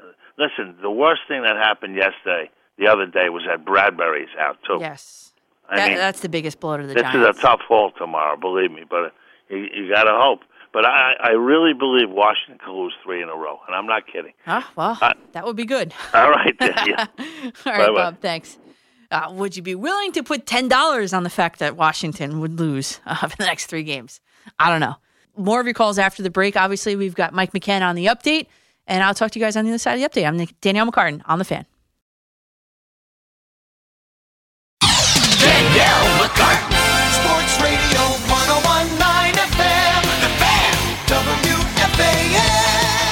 Welcome back here to McCartan after midnight, or shall we say McCartan in the morning at this time. We are at the top of the hour at 4 o'clock in the morning here in New York City. We've got some check ins from all around the country actually tonight. We've got some calls on hold from uh, California, from Florida, actually, two from California, one from Florida. And then we've got, you know, local calls, obviously. And then we've got somebody on the check in on Twitter, uh, Kyle Nuss. He said, This is the first time I've been tuning into WFAN in a long time, and I'm glad I did. Kyle, I'm glad you're listening from Louisiana. Uh, he had a, he had actually a, question. The Jets obviously are going um, quarterback in, in their first overall pick, but what do they do with their second first round pick? And I had an answer. Uh, the answer is that I think the Jets should go either offensive lineman or or, or edge rusher with that pick. I got to study and see who's out there, you know, but that's just generally philosophically speaking, that's what they should target. Then they go probably wide receiver or um, cornerback, even. I forgot to mention corner, like on defense. Um, with, with the next round, subsequent rounds. So, uh, lot, lots to look forward to if you're a Jet fan, to be honest with you, and a lot to look forward to if you're a Giant fan because the Giants are playing on Sunday Night Football. So, I'm going to have a hard time staying up for this game. I'm going to be quite honest because normally on a Sunday because not neither of our teams typically play on primetime games here in New York anymore. But the Giants are making their first appearance on Sunday Night Football since 2018. I might have to, I don't know, find a way to watch this game because usually after this show and you know the whole day, Sunday is kind of like kind of shot a little bit. But uh, I'm usually in bed by halftime, sleeping by halftime of that game. So I got to figure out a way to watch these Giants unless I just DVR it and not check Twitter, but that's going to be impossible. So, uh, with that being said, the Giants have a tall task. Uh, Colt McCoy is in. Evan Engram's questionable. You know, Colt McCoy plays a safe game. He's going to need to play more daring. He's going to have to attack the secondary, and that's what you're going to need to beat this Browns team. You're going to it's that that's what's going to have to happen. The Giants are going to have to beat the Browns through the air. The Browns secondary, as we've been talking about tonight, is completely thin. And for example, like for example, veteran safety Andrew Sendejo, he's officially out with a concussion. He hasn't missed a snap all season. So if Colt McCoy could exploit that, could get the Browns to respect the pass, this could be a different game than what everybody's making this out to be, including me. I will put myself in that. Um, yeah, I mean, what's his name? Uh, Nick Chubb, Kareem Hunt, and oh yeah, Baker Mayfield. Baker Mayfield's coming off a Monday Night Football game where he had three touchdowns, two passing, one rushing, and 343 yards through the air on Monday Night Football versus the Ravens. So I don't know how how. Listen, I would love to be proved wrong. Here's my prediction: James Bradberry being out, that, that's a humongous blow to the Giants defense that has played up this entire season. We talk about it every week. There is only, and couple that with the fact that there is only one team in the NFL that has scored fewer points than the Giants through 14 weeks of football. That's the New York Jets. To be mentioned in the same sentence as the New York Jets, especially when your defense is um, not at full strength, we'll say, it's not a good thing. I got a final score Cleveland 24, Giants 17. Cleveland 24, Giants 17. I would love to be proved wrong. I hope that the Giants prove me wrong because that makes more good phone calls. and uh, just so you know, uh, we'll go through the calls in a second, but just so you guys know, 440, we're doing beatboxing at 440 between the Cleveland Browns reporter and the New York Giants representative. So 440, we've got Daryl Ruiter from the Browns taking on Brandon London from the Giants. That's a do not miss segment. So 440 in the morning for that. Okay, let's go to out to California. Jacob in Beverly Hills. You're on the fan, Jacob.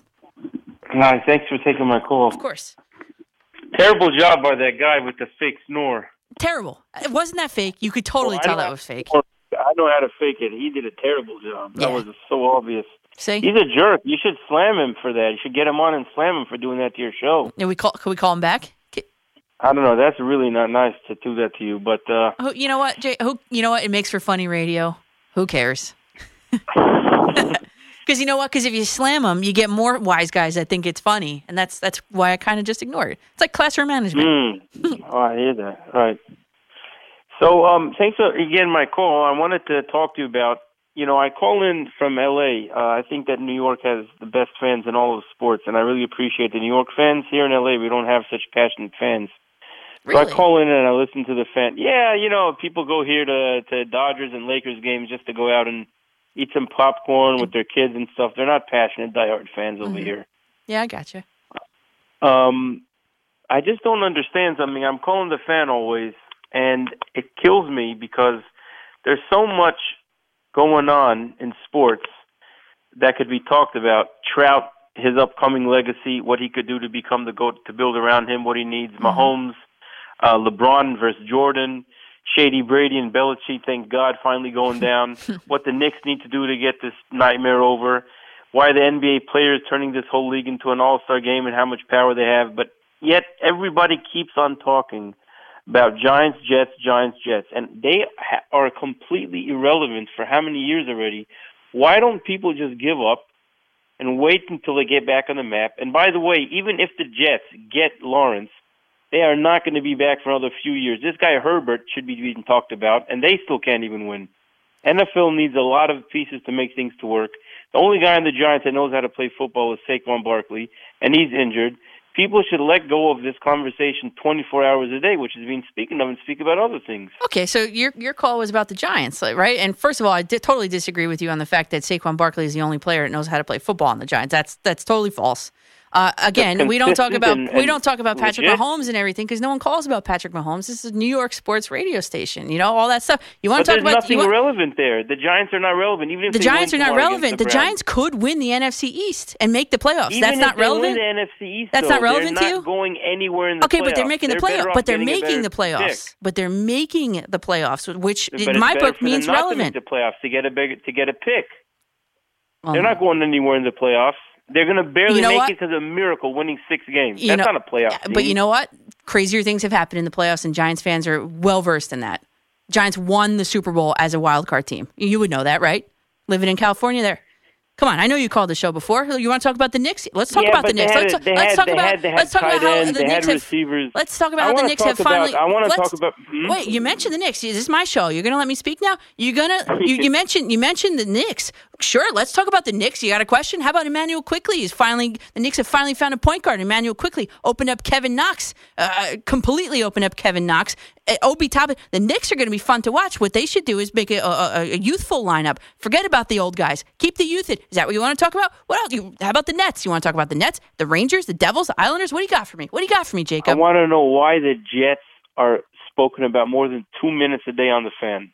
They are not relevant. And even if they get Lawrence, it's going to take three years for the back of the map. I agree with you. They, it's going to take make time. the college It's- football uh, playoffs. They wouldn't be a top four team in the, in the NCAA. I understand Why your are they talked about? You got fans calling in with high blood pressure, dying and praying and crying. They shouldn't be talked about more than two minutes a day. See, that's where you're wrong. This is a New York sports radio station, and the Jets. I while I agree with you that they are maybe I don't know two to three years away from making a move, but you never know in, into the playoffs.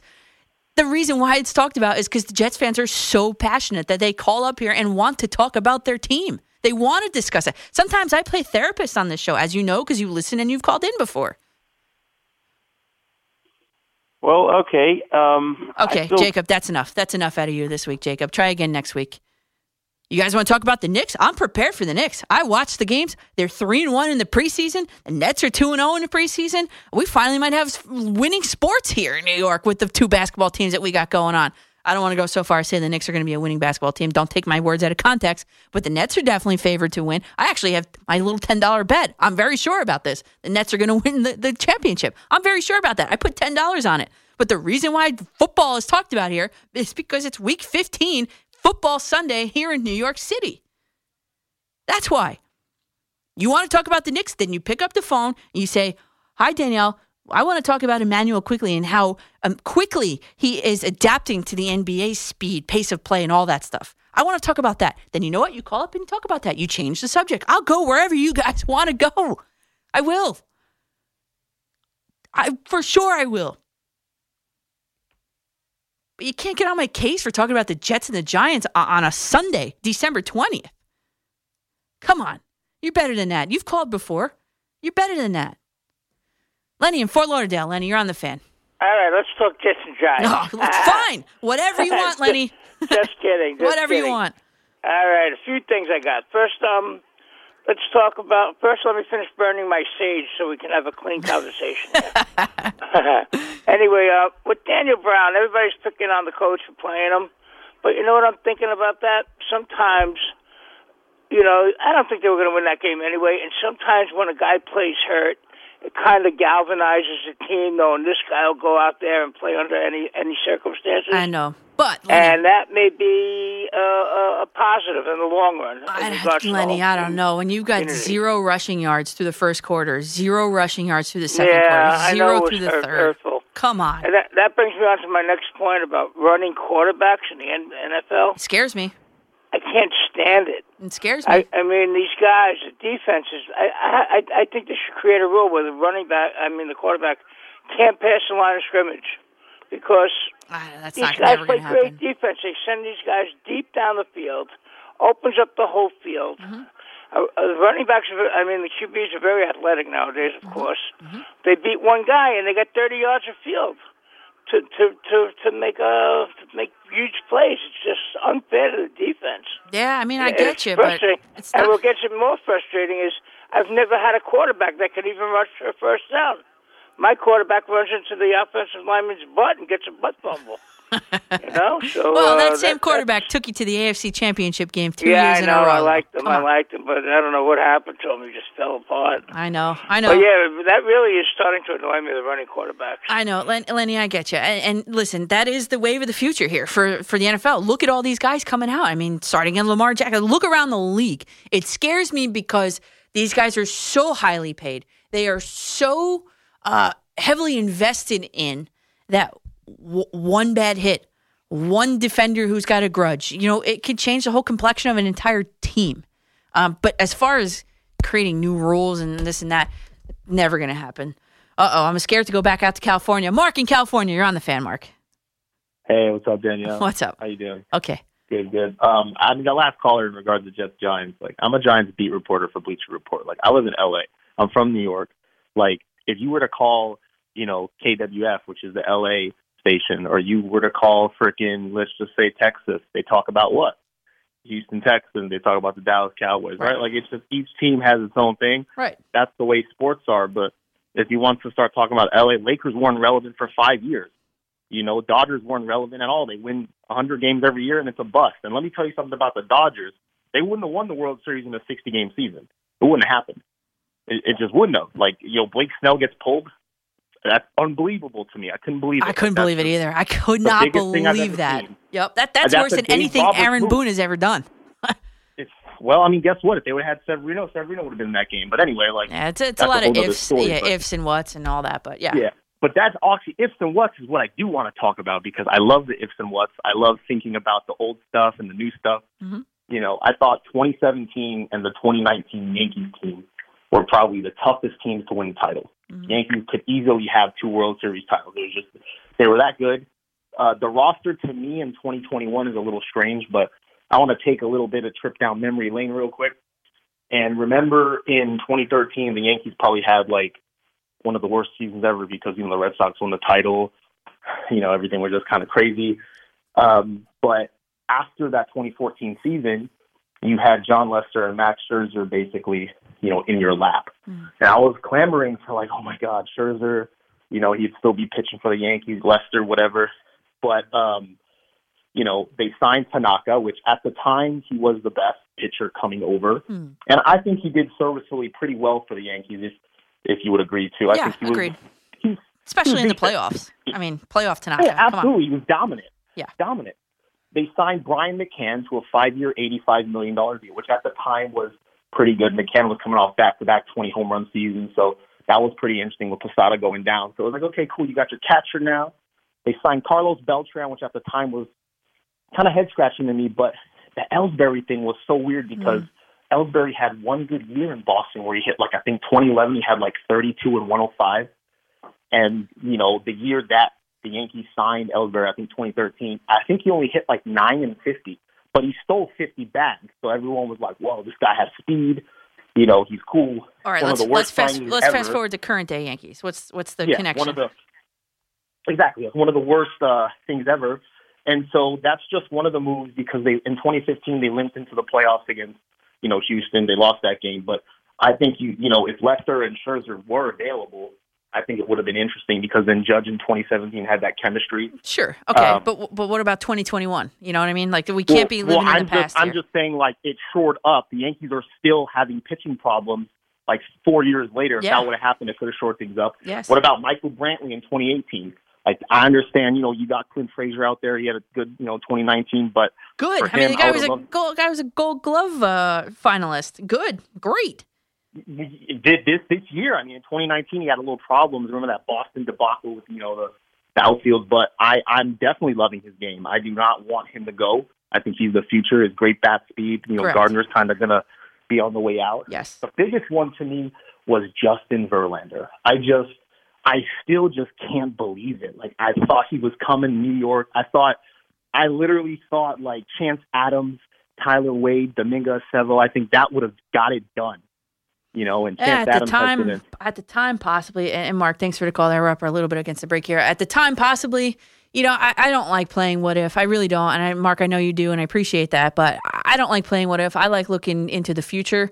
You know, I kept asking, how does this translate to this 21 team? How does this translate to next year? And, you know, that's the question. The pitching, yeah, sure. The pitching is the question mark. Always, always has been for the past how many years?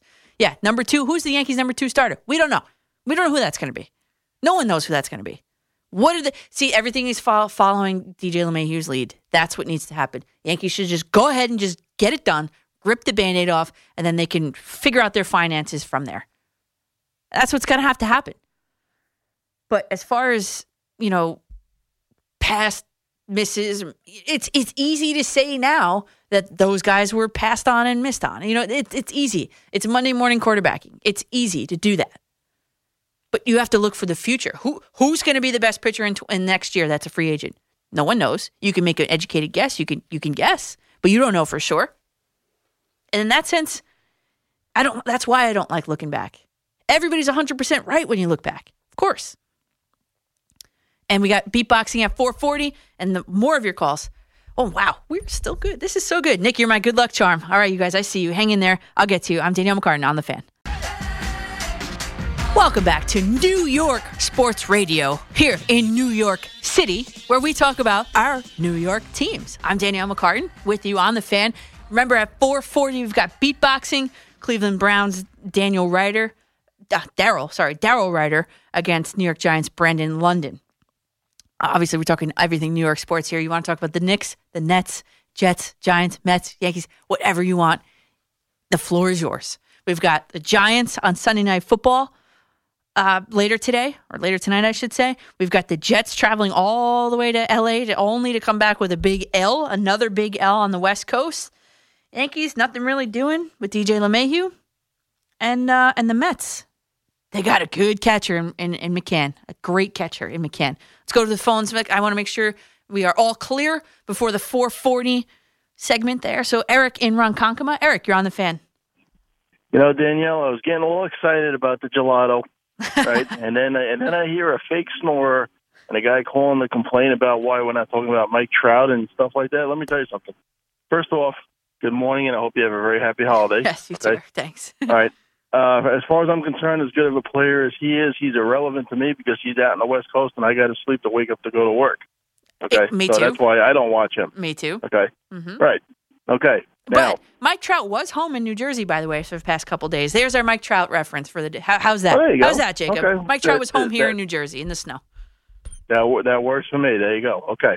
So, um, you know, I, I sent you a message a couple of weeks ago about. Um, uh, I think it was right after the, uh, the yeah the day after the Giants beat Seattle, and I asked if uh, if the Seattle win allows them to uh, maybe hold back Jones another week until you know, and um, you know your response was you know that that's a good idea. We're gonna you know well, we'll obviously discuss that, and uh, you know it, it, if you think about it, it would have now Washington ended up beating Pittsburgh, but you know if you think about it, it still would have made sense because you know we everyone's always says you know hamstrings are pretty tricky, which you know, and who knows who knows if that even contributed to his now ankle injury as well. you know, I was thinking the know. same thing. I almost, I almost want to say yes. Right. I mean, I look. I have a bad hip, and it affects every part of my lower body. Mm-hmm. So believe me, you know, the you, you have one thing, it, it certainly you know throws you off on on others. Okay. Mm-hmm. So that's that. That's one thing. You know, as far as the Mets, look. I mean, I'm very happy with the McCann signing. I was saying they should get McCann on there. I'm getting a little worried though with a lot of what I'm hearing from Met fans in in general. I'm not saying all of them, but it sounds like either a lot of people did not watch that press conference with Steve Cohen, or they did and they forgot, and they're just looking at the dollar signs surrounding him because you know is. is they want to snatch it. A lot of them, not everybody, but a lot of them want to snatch everybody up on the market. And he said very clearly he's not going to do that Yes. you know, I mean, let- let's let's look at what he's done so far. I mean, he he got the catcher, okay, he got a a, a relief pitcher, all right. He got more, most importantly, a GM on there, someone who's got experience in the office, front office Mm-hmm. on there. I mean, you know, he he's doing what he's supposed to be doing. You know, him and Alderson. Mm-hmm. So, and and all signs are indicating that he's very close on Springer, which I I'm very happy with. Yeah, And, And- you know what else too? People are also forgetting to, to, to take into consideration that Conforto is due, uh, Syndergaard Right. is due. Like, do Yes. you want to keep these guys or what? What do you want to do? Right. Exactly. Right. Exactly. And and plus they had to tender uh you know Matz. Yes. You know uh everything. I mean you know a lot of these things you know let let it fall. First of all, we don't even know what the season's going to look like. Right. Because they're already complaining about uh, you know the the COVID uh you know uh, vaccination and stuff. And then on top of that, next off season is the collective bargaining agreement. I mean let's let's set the team up so that it looks good going forward and and make the moves as they go. I mean, right now I'm very happy with with with the way things are going on there. And you know, like I said, let's let's hope they get Springer. You know, if they don't sign him tomorrow, that's fine. I mean, a lot of these guys lately have been going very late. You know, with the signing. So let, the Yankees let, haven't really made one notable move yet, so I get you. Right, yeah. right, There's right. no And- there's but- no but- immediacy. Yes. Right, but but because of that, now oh, let, let's swoop in and get uh, you know LeMahieu. I you know what? We don't need him. Okay, so it, it'd be a nice it'd be a nice little treat, but we don't need him. Exactly So right. Mm-hmm. let, let's let's calm it down. Okay, let, let's see how it falls uh, when it's all said and done with, and then make the reaction on it. Hey, you look, you have a great holiday, and I'll speak to you next week. All right, Eric. Appreciate the call. Thank you. All good points. Always, always good points. Eric and I, we always agree on everything. So that's that's why he makes good points. I'm just saying. No, but we talked about it. Uh, DJ LeMahieu for the Mets would be um, a luxury, not a necessity. I said it the other week. My dad always says, "Do you need it or do you want it?" Mets fans want DJ LeMahieu. They don't necessarily need him. Jeff in Fairview. Jeff, you're on the fan. Danielle, you're fired up. I am. I. You know why? I, this is this is two weeks in a row where I've slept at least a half an hour before the, my show started. So that's probably why. That explains it. That's it. Keep doing it. I'll try. I try. All right. Then it doesn't always work out, but I try. Doing a great job. Thank you. Uh, I got like four or five things. Give me the time, but they're quick things. Okay, so. I want to take notes as you go. Go ahead. Number one. All right. Uh, I agree with Don. No, he was a great, you know, good jet. Did all the good things. But if he has to leave, I would say Washington Redskins. Now, I'm not exactly a giant lover. I'm a Jet fan. Mm-hmm. That would be interesting to watch them go against the Giants twice a year. I think that would, and they need it. They need a quarterback. Well, I mean, it just depends on Alex Smith, I guess. Really, Alex Yeah, Smith you is know- their quarterback. I know, but you can't. I like him too, but you can't trust him. You know, with that leg. You know. I know. And Haskins, I I don't trust at all. But yeah, Washington Yeah. would be. Uh, yeah, I didn't consider Washington. Yeah, I'll give you that one. Sure. Okay. James McCann Mhm. and Steven Matz. They used to work out together. They did. Yes, they for years actually, for a couple off seasons, and d- definitely during quarantine. Yes. Good. Now, when Matt slept, when the season e- ended, I was totally done with Matt. Mm-hmm. But if they hung out, I mean, can he fix them? I mean, it was going to take a miracle, but I believe in miracles because I've seen nine mm-hmm. years old and I've seen the 69 Mets. Mm-hmm. Yeah. Hopefully he could do it. Well, you know what? It's just too like as a coach, you know. Look at what's his name. Uh, look at Gerrit Cole on the Yankees. He has the trust in Kyle Higashioka. He performs better with him. So the, Yes. the trust, the, the familiarity, the trust factor. I would I would bet that Matz is has is going to have a bounce back year. Yes, I wouldn't be too concerned about Matz to be honest with you. For the fact that James McCann will be his catcher. Yes. Uh, I am still concerned about Matz, but I hope I hope I hope you're right, and I hope he does a great job. Now you got Cowher. Like Boomer always says it when the Jets need a, a coach. He said it before they got Bowles. He said it before they got Gase. Now I love Boomer. He's great at what he what he does. Yep. Be great if Cowher wants to coach my team. I would take him in a, in a jiffy, like you say. Instant, instantaneously. And, and listen, Boomer is one of those guys. He wouldn't have leaked that information, uh, quote unquote, Yeah. leaked that information if if there was nothing behind it. You know what I'm saying? Like, there's a little impetus Yeah. behind it. And Cowher, absolutely sign him up already. Yes, I hope he's yeah. I hope he's right. I, I would love Cowher. Yep, I love me too. love the guy. me too. Now, now quickly, uh, Manish Rader, did he get fired yet from the Daily News? I believe yes. Mhm. Good. I could not. I I was saying it years ago when Mark Malusis did the overnight. uh, You know, with, I'm a Jet fan with Rex Ryan. He used to start all this stuff. This guy deserves it. I'm sorry. I, I, I don't care. I'm I'm glad he's gone. I, I could not stand this guy. And last but not least, now I'm a Knicks fan. I think, and that you're signing up for the Nets going to go to the finals. I'm just saying. I think it's going to be the Lakers. And watch out for the Miami Heat. They played the Lakers good last hmm. year. They have a team. They play team basketball, and they have great shooters on that team. So I would love to see them beat the Nets. Beat the beat the Lakers. You said. The Nets. Oh, I the Nets, see. Nets, Nets, Nets, Nets. Yeah, I'm sorry. I'm a Knicks fan. I don't like the Nets. That's how I am. but I like the Mets, Jets, Knicks, and Rangers. and I hate everybody else. well, Jeff, thanks for the call there. And real quickly on, on the basketball point there, uh, I, I think it's the Lakers for sure, representing the West for sure. Um, it's real. This is really going to depend on uh, uh, Kyrie Irving and what kind of teammate he's going to be in Brooklyn. That's how this is going to depend. If if the whole thing blows up, this is like we're playing with fire here in New York with the Brooklyn Nets. Either the whole thing's going to blow up, or they're going to win the championship. That's how I feel with this team. And now there's rumors of James Harden coming to the Nets.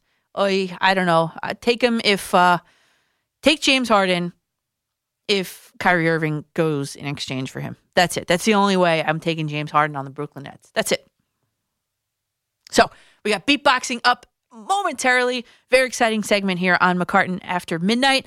Um, yeah, so hang in there. We got Daryl Ruiter from the Cleveland Browns and Brandon London from the New York Giants. I'm Danielle McCartan on the fan. Danielle McCartan, Sports Radio 1019 FM, The Fan, WFAN.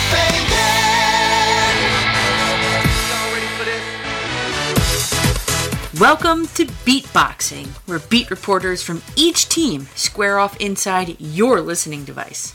Let's meet this week's contenders. Weighing in for the New York football Giants is Brandon London, a Giants Super Bowl champion wide receiver and current TV host for the New York Giants. And representing the Cleveland Browns is Daryl Ruiter, beat reporter for Sports Radio 92.3 The Fan, which is our WFAN sister station in Cleveland, Ohio. Round one, everybody. Emoji time. I want you to choose and explain one emoji, not a GIF or GIF, whatever, one emoji to explain your team at this very moment in time. Dow Ruiter from the Cleveland Browns, we'll start with you. I'm going with the celebrate emoji because the Browns are this close to ending the NFL's longest playoff drought at 18 years in running. It has been a long, painful journey from 4 and 44 to now 9 and 4 and on the cusp of making the NFL postseason. Brandon London from the Giants, you're up. The no face emoji, the no smile, no emotion emoji. After we beat the Seattle Seahawks uh, in the biggest upset, I feel like in the NFL this year, I think we over celebrated too much as um, Big Blue Nation, and that kind of came back and backfired against us last week against the Cardinals. We got everybody out with COVID. It feels like we don't know what Daniel Jones is going to be like with his health this week. So no no emotion no smile no frown we're just going to watch the way this game plays out Round two. Let's go to Brandon London, the New York Giants first. Brandon, what is the perceived weakness in your opponent, which is the Browns this week? Right now, I believe their perceived weakness is their humility. You know, I think they're a little overexcited right now just because they're nine and four, as uh, this statesman just uh, mentioned. And I think Browns Nation are they're they're a little excited because they've never been there before. So I think they've climaxed too early to say the least, and they still have a couple more games of football to get into the playoffs. So I feel like going against this Browns team, they're a little overly excited, but at the same time, we still have to handle business, not turn the ball over, and uh, make sure Baker Mayfield turns the ball over as many times as whatever commercials that is blowing up on TV allows him to. Dow, sorry, Dow Ruiter from 92.3 The Fan in Cleveland. You're up. Brandon hasn't watched the Browns secondary this year. Um, I, am going to go with the uh, Giants' offensive line. Their quarterbacks get treated like pinatas. Um, they're getting sacked more than Baker Mayfield got sacked last year, and he got dropped 40 times. It's incredible. And Myles Garrett gets to go against that. He's in for a nice nice evening. Man, I can't wait to see the damage the Browns are going to do against that New York Giant line. Round three is a hotly or hotly uh, con- uh, debated topic here in New York radio. A little bit of background who won the Odell Beckham Jr. trade? March 13th, 2019 is a date that is going to live in infamy. The Giants shipped off Mercurial wide receiver Odell Beckham Jr. to Cleveland for his career supposedly to die. The Giants are 9 and 20 since that trade, which they received Jabril Peppers and two draft picks, which turned into Dexter Lawrence and Oshane Ximines. Since that day, the Browns are 15 and 14. So, Daryl Ruiter, who, in your opinion, won it?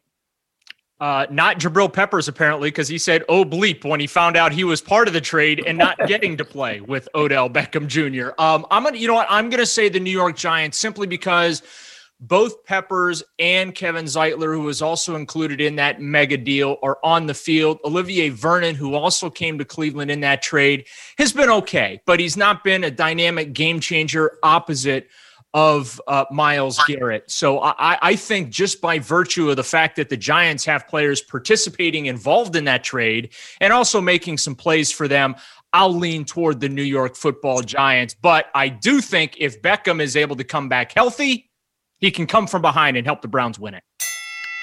Brandon London, New York Giants, who won the Odell Beckham Jr. trade? We we definitely won that trade. Uh, I am a huge Odell guy, but in football, we say the best ability is availability, and he has not been able to show that he can play a full season. I think we got two Pro Bowlers out of this trade. I think Jabril Peppers has shown that he can. He's been playing Pro Bowl like football, and Sexy Dexy. Maybe not this year, but sometime within his career, I feel like he is going to make a, a Pro Bowl. Also, like you said, Kevin Zeitler has helped has helped the offensive line, but again, these guys are on the field, and that's one thing that we needed, especially with the contracts we had with Odell and Ov. Let's move on to round four young quarterbacks. Listen, uh, generational talent, that phrase, in my opinion, is completely overused across all of sports, not just football. But I'll phrase it like this Would you rather have Baker Mayfield or Daniel Jones quarterbacking your team for the next 10 years? And we'll start with Super Bowl winning giant Brandon London. Go ahead. All right, I know the organization is going to be upset with me on this one, but I have to take Baker Mayfield, and here's why: it's New York. New York is is football. It's football, but it's entertainment as well. And I've and Baker Mayfield has shown that he can take criticism. He can take the haters piling on him and still go out and play good football. Still go out and overcome adversity. Plus, we've had Eli. We Daniel Jones is another version of Eli when you think personality wise. It'd be great for a team in New York to have a flashy quarterback like Broadway Joe again and and and bring more fans into the stands just off the flashiness of the play. So I'm going to go with Baker Mayfield only because the entertainment aspect of what he does and what he brings. All right. Daryl Ruiter from 92.3 The Fan in Cleveland. Who would you rather have quarterbacking your team, Mayfield or Jones over the next 10 years? I agree with Brandon. I would go Baker Mayfield for a couple of reasons. Number one, durability. He's the first Browns quarterback in about 40 years to mm. start more than 40 games in a row. Number two, when Baker arrived in Cleveland, the Browns could not win a football game. No, that's not an exaggeration. They went 0 16. They could not win a football game. He's 21 and 21 as the Browns starting quarterback. Third, what he's doing on the field for all the criticism that he's getting, he's doing things that Browns quarterbacks have never done. First guy ever in franchise history to amass 10,000 yards passing in his first three seasons. Also, well, it's about to be broken, but he did set the rookie touchdown record, at least for a couple of years. So I'm going Mayfield. All right, you guys are bringing the fire this week. Okay, round five, we'll move on. Coaches. So, as we know, COVID 19 has forced Jason Garrett, most notably Jason Garrett, to the sidelines this week, most notably because we've got Freddie Kitchens calling the offensive plays for the Giants against his former team, the Browns, who he coached for one season. In this familiar situation, which team has the advantage, Daryl? I'm going to say neither. And here's why. First of all, uh, you know, Freddie Kitchens has the familiarity with the Cleveland Browns and their personnel, right? But on the flip side, the Browns have this very same familiarity with Freddie Kitchens. And that's why I just I don't think that there really is an advantage here. If there is, it's a slight one to Cleveland because what hurt Kitchens most in Cleveland is getting caught up in the moment and caught up in emotion. And it's part of the reason why Kevin Stefanski has been so successful in his first year. Nothing shakes him. So I'm going to say it's a draw. There's no real clear advantage here with Kitchens calling plays. Brandon, agree, disagree? I'm going to disagree. I think this is Freddie Kitchens' audition after a bad movie. His time in Cleveland was was like one of those bad movies that an actor has, and they have to, you know, go and take a couple uh, co-starring roles in a gig. Now he has an opportunity to, to he's auditioning for an offensive coordinator job, whether it's with the New York Giants and what they're going to do with Jason Garrett. You hear a lot of grumblings, but somewhere else in the NFL, I think he's. You're looking at this for him I got Colt McCoy as my starter. If I can come in, put 17 to 24 points on the board, then not only will we get this win, but he may get himself an OC job next year. Round six, my key matchup, anyway, I don't know what you guys think, but my key matchup is uh, Myles Garrett and the Browns defensive line against the ever changing, very young Giants offensive line, which we already talked about briefly. Who wins the battles in the trenches this weekend, Brandon? Ooh, it's painful to say, but I really like Cleveland's defensive line. Obviously, Myles Garrett is, I know you hate the word, Danielle, but a generational talent. I mean, the guy is, is unreal. Uh, you're putting up putting him up against a, a rookie who has been his, his it's been a roller coaster ride for him so far with his play, and I just feel as though that defensive line is Cleveland's anchor, and they're going to get after it because they are hungry. Uh, so Myles Garrett and that defensive line have the upper hand against the Giants' offensive line. But if we can get the run game going, tire him down a little bit, I think we've got a shot. Daryl, is there any tiring down of Myles Garrett? And who wins the battle of the trenches? Uh, there is. Remember, Myles Garrett's coming off of COVID 19. He spoke this week at how he's still undergoing breathing treatments to get his conditioning and his body back from that virus. But get your mop and bucket because it's going to be a bloodbath in the trenches. I hope that whether it's Daniel Jones or my boy Colt McCoy, they're wearing flak jackets because they're going to need it. Uh, and oh, yeah, Olivier Vernon. Remember that guy? He definitely wants to come in and have a few free shots at the Giants quarterback since he got shipped out uh, of New York City. So I think a clear advantage to the Cleveland Browns in the trenches. Round seven, the final round, the decisive round, is the game outcome. So last I checked, anyway, the Giants are six and a half point underdogs, depends where you look, at home, in prime time, Sunday night football versus the Browns. Uh, we could still see some fluctuation in the line too, but who wins this game and how does it play out? We'll go with the visiting team and Daryl Ruiter from 92.3 The Fan, Cleveland. I think the Browns are going to win this game, but the New York Giants are going to be a lot more competitive than people want to give them credit for. There's a lot on the line for both of these teams. Browns trying to nail down that playoff berth and positioning, the Giants fighting for their lives in the NFC East. But – I think the Browns are going to be able to control the game with their offense.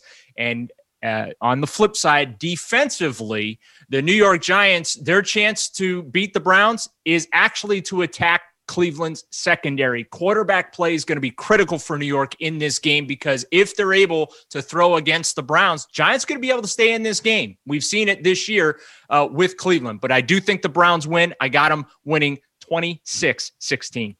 26 16. Brandon, you won a Super Bowl with the Giants and in the biggest primetime game that there possibly could be. Did the Giants pull this one off this weekend? Absolutely. The Giants are going to win this game because the Cleveland Browns don't scare me. The Seattle Seahawks scared me when we went in there and we beat them. And what did we see? As long as we don't turn the ball over and we give our defense a shot, then we can win a game. Patrick Graham has been phenomenal with the pieces and the groceries that he has to cook uh, a W stew. Uh, but you just see, as long as Colt McCoy does not turn the ball over, as long as we attack that secondary, and as long as Wayne Gallman, we keep feeding Wayne Gallman, and that run game gets us about 100 to 130 yards this game, then we have an actual shot. Colt McCoy, this is it for you, bro. You can do it.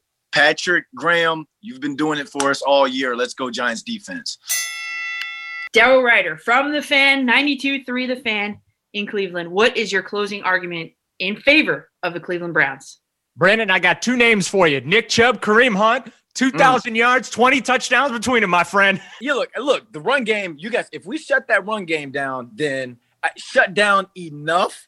I want to put the ball in Baker Mayfield's hand. This time for you guys, it's time for him to earn those direct TV commercials or whatever commercials is flooding my TV every three seconds. Now he's proven that he can play, but now December football is where legends are made. So I feel as though we put the ball in Baker Baker Mayfield's hand, then we have a chance to win this game.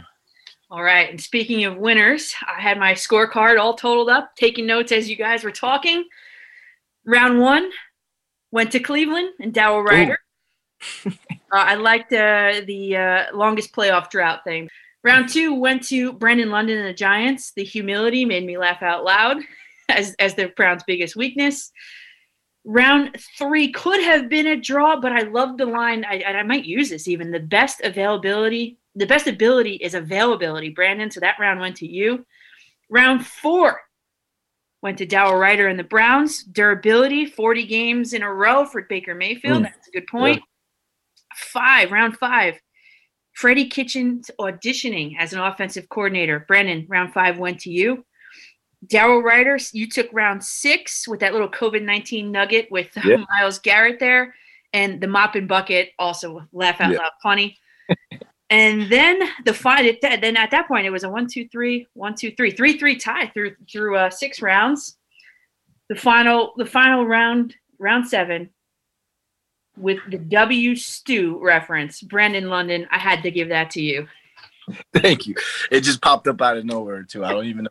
I don't even know where I was going with that one. But you know, this it's it's this is one of those games where I think people are going to be glued to all over because you obviously you want to see what you have in a Baker Mayfield. But I think people they don't we're not sleeping on this New York Giant football team that has been what four and one in the last five games. So it's going to be a great game either way.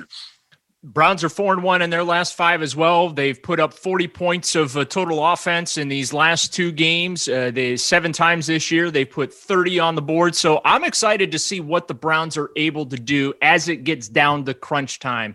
And regardless of how this season plays out for Cleveland, this is invaluable experience for Baker Mayfield, for Freddie Kitchens, for an organization that, again, just three, four years ago could not win a single football game. I still think they're getting in the playoffs, but they have to win Sunday night. If they lose to the Giants Sunday, they put themselves in jeopardy because of some of those uh, critical tiebreakers. And uh, we in Cleveland know about playoff tiebreakers. The only year the Browns went 10 and 6, they lost the tiebreaker back in 2007. So a must win for the Brownies. Brandon, Daryl, thank you so much for joining me tonight on Beatboxing. That was fun. Thanks, Daryl. Good luck. No shame in losing to a Super Bowl champ. I've made my decision. Now it's your turn. Head to Coach McCartan on Twitter, that's M C C A R T A N, to cast your vote to give out the listener's choice beatboxing belt. In doing so, please consider strength of argument and also delivery. Well, here we are. I'm checking the, the live feedback really quickly uh, on my Twitter account at Coach MCCARTA. And right now, Brandon London leads Daryl Ruiter 71% to about 29, rounding it off here. So you guys go ahead and get your votes in. I, I have the poll running for another 27 minutes because I would like to crown a listener's choice winner by the end of tonight. So I uh, got a, lots of feedback coming in. Good, great, thank you. Cast your vote. Who's our winner? Is it Brandon London of the Giants or Daryl Ruiter from the Fan in Cleveland, our sister station? So thank you to both of them. Uh, love the energy that they brought. Hope you guys enjoyed the segment. Looking for feedback on that too. So let me know what you thought about the segment. Is it a keeper moving forward? And we have a, a Mike McCann update here at the top of the hour at just about 5 a.m. here in New York City. You guys get aboard. The lines are open for you 877 337 6666. I'm Danielle McCartan with you on the fan in New York City.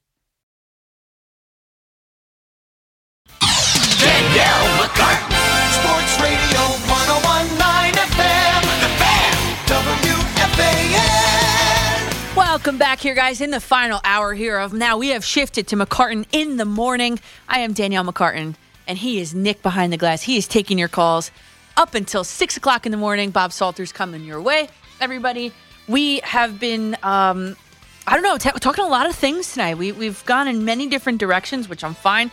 We even went down the, the conspiracy theory New York Jets route where people are saying that Bill Belichick is going to throw the game on purpose in week 17 so that the Jets cannot get Trevor Lawrence or cannot land, let's say, Trevor Lawrence with the number one overall pick. Yes, we went there. That's fine.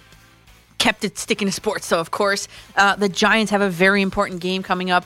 Basically, if they lose and the Washington football wins later today on, uh, on NFL action, week 15 action, the Giants' chance of making the playoffs is pretty much as good as nothing, as good as zero. I think it's a 2% chance last I checked. Um, bowl games, if you are a Jet fan, you are paying close attention to two bowl games in particular today. Ohio State versus Northwestern, number four, Ohio State versus number 14, Northwestern on the Big Ten Championship. Uh, one thing you notice if you watch that that Ohio State game is that senior running back Trey Sermon, 331 rushing yards. That's a Big Ten championship record and an Ohio State single game record. So, um, why would you be watching this if you're a Jet fan? Obviously, to compare and contrast the quarterbacks. I think when you look at Trevor Lawrence, and I don't listen, I don't get like real hyped or real excited about these guys coming out of college. I know I've talked to so many players that say like the college system is completely different than the NFL system. You know, the, the pace of play, the speed at which the defenders come at you. I'm talking from the quarterback's perspective, the the, the stunts, all this. It's it's a completely different game. With that understanding, operating with that understanding, right? I that's how I look at these two potential quarterbacks, future quarterbacks in the New York Jets. Would I love Sam Darnold to have worked out here? Yes. I love Sam Darnold. I love that he stands up there with basically with Teflon on, week in, week out, day in, day out, fields those questions from the reporters. He has been an excellent soldier. I wish him the best of luck to resurrect his career elsewhere. Couple places we were mentioned tonight. Um, I think he ends up in Pittsburgh. We had a caller suggest Washington, which is also probably a good fit. Um, we had another caller suggest the uh, Chicago Bears, also a good fit. So I, you know, I wish the best of luck to Sam Darnold. I know he's still on the Jets roster, but unofficially, I'm wishing him the best of luck in his next endeavor because as soon as he gets away from Adam Guru, you you mark it, book it, bet it, he will be in the running for comeback player of the year. Guaranteed. But anyway, back to the two quarterbacks that are have potential to be the Jets quarterbacks for next year. Trevor Lawrence, absolutely. The more I watch him, the more I see him, the more he is so NFL ready from the get go. Trevor Lawrence is it. Now, the problem is if the Jets don't get the number one overall pick, is Justin Fields the guy? Uh, Right now, see, I, ha- I listen. I'll be honest. I have not watched all of these guys throughout every game. You know, I don't like watching the fluffy games though. Everybody looks good in the fluffy games. How about the games, you know, where something matters? How about a bowl game where it's a national audience? I got to tell you, Justin Fields continues to really not impress me as this quote unquote generational talent. He's a dual threat, nice, which is the way of the future. There was a heavy reliance on the run game today. And and I point to, oh, you're gonna say, oh, it was one play, whatever. But okay, the red zone interception, right? Ohio State was down 10 to 6 at this point. Important possession, important red zone trip. He threw the ball to the end zone in single coverage, where he should have led the wide receiver to the pylon, right? Working from like left to right to the pylon. He should have thrown it that way. He actually threw it on the wrong, sh- he threw it on the goalpost side uh, shoulder of the receiver, which is where the defender was. That doesn't fly in the NFL. It clearly doesn't even fly uh, in in college football here. Okay, you, that, that's a that's a fundamental issue. That's a fundamental problem that will not translate to the NFL. Okay, I know it's one play. I know, but it was a huge play in a big game, and he did not come through. In fact, in the whole game, he finished with 114 passing yards, 4.2 average yards per completion, zero touchdowns, and two interceptions. I know someone that can do that for the Jets. His name is Sam Darnold. And the reason why the Jets are are not going to most likely bring him back is because they're the CBA and the, everything. They're basically in the fifth year. They're pretty much going to be owing him just about twenty five million dollars. Sam Darnold is not a twenty five million dollar annually quarterback. That's it. I played for the Jets in, the, in the Open. Frank Sinatra's "Here's to the Losers." To the Jets, lose out. Change the direction of your franchise by losing out. I know, right? I was cheering for the the Raiders when Derek Carr threw that ball downfield. I was like, catch it, catch it, catch it, catch it. And then I was like, yeah, he caught it. That's a weird thing. It's a weird thing. And, and Connor McGovern uh, took total offense to it, but he shouldn't. It's not personal. It's just the Jets have had so much losing that with three more games and three more potential losses, they could have, you know, a, a franchise altering draft this upcoming draft and a franchise altering offseason next season with all of their draft capital and all of their capital capital, all of their uh, cap space, right? Uh, the Mets, I played Marshmello and Kane Brown one thing right because the Mets, they've made a long, a lot of mistakes in the past. The Mets, uh, Robinson Cano being the biggest one as of recent, but they definitely got one thing right, and that was James McCann. Four years, round up to forty-one million dollars. Uh, He was yeah, Realmuto is out there, right? You know, he's a great catcher, but he's real expensive. And if the Mets went out and got JT Realmuto, that means they were locked up. They couldn't do any more. But by getting McCann, who is, in my opinion, just as good, maybe a little less, but ju- just as good, right? By doing that, it opens up more potential um, places to put the Mets money, to put Steve Cohen's money. Uh, if you're the Mets, you're targeting George Springer. I hope by this time next week, when I'm talking to you guys this time next week, give him give him seven days. George Springer will be on the Mets. That's what I hope for the Mets. Um, as far as the Yankees, I played Ariana Grande. Just keep breathing, breathing. Well, I don't know if Yankees fans want to take her advice to just keep breathing because DJ LeMahieu and the Yankees are reportedly more than $25 million apart. In the latest reports, DJs are seeking five years at 110 million. Yankees are stuck at four years at 84 million. Here we are with another week, another non answer, and another non starter to the Yankees offseason, which is another week of frustration to the fan base. Yeah, Cashman's doing a lot of lip service, but if I'm a Yankee fan, I'm almost ready to hit this panic button because the longer this goes on, the more worried I get. Because the Blue Jays are serious bidders. The Nationals have shown interest. The Reds are interested. The whole damn league is interested in DJ LeMahieu. And don't forget that although, in my opinion, he's not a great fit for the New York Mets, because we've talked about it tonight, that they've got a second baseman in Jeff McNeil. That's his natural position. Jeff McNeil is a good second baseman. We did a statistical analysis a few weeks ago. There's not much defensive drop off between Jeff McNeil and DJ LeMahieu, as crazy as that sounds. I looked at it. So there's not a it's not a fit like a glove, let's just say. And, and, if he wants to play first base, well, first base is totally locked up by the Mets by Dom Smith and, and Pete Alonso. Who knows what's going to happen with the DH moving forward?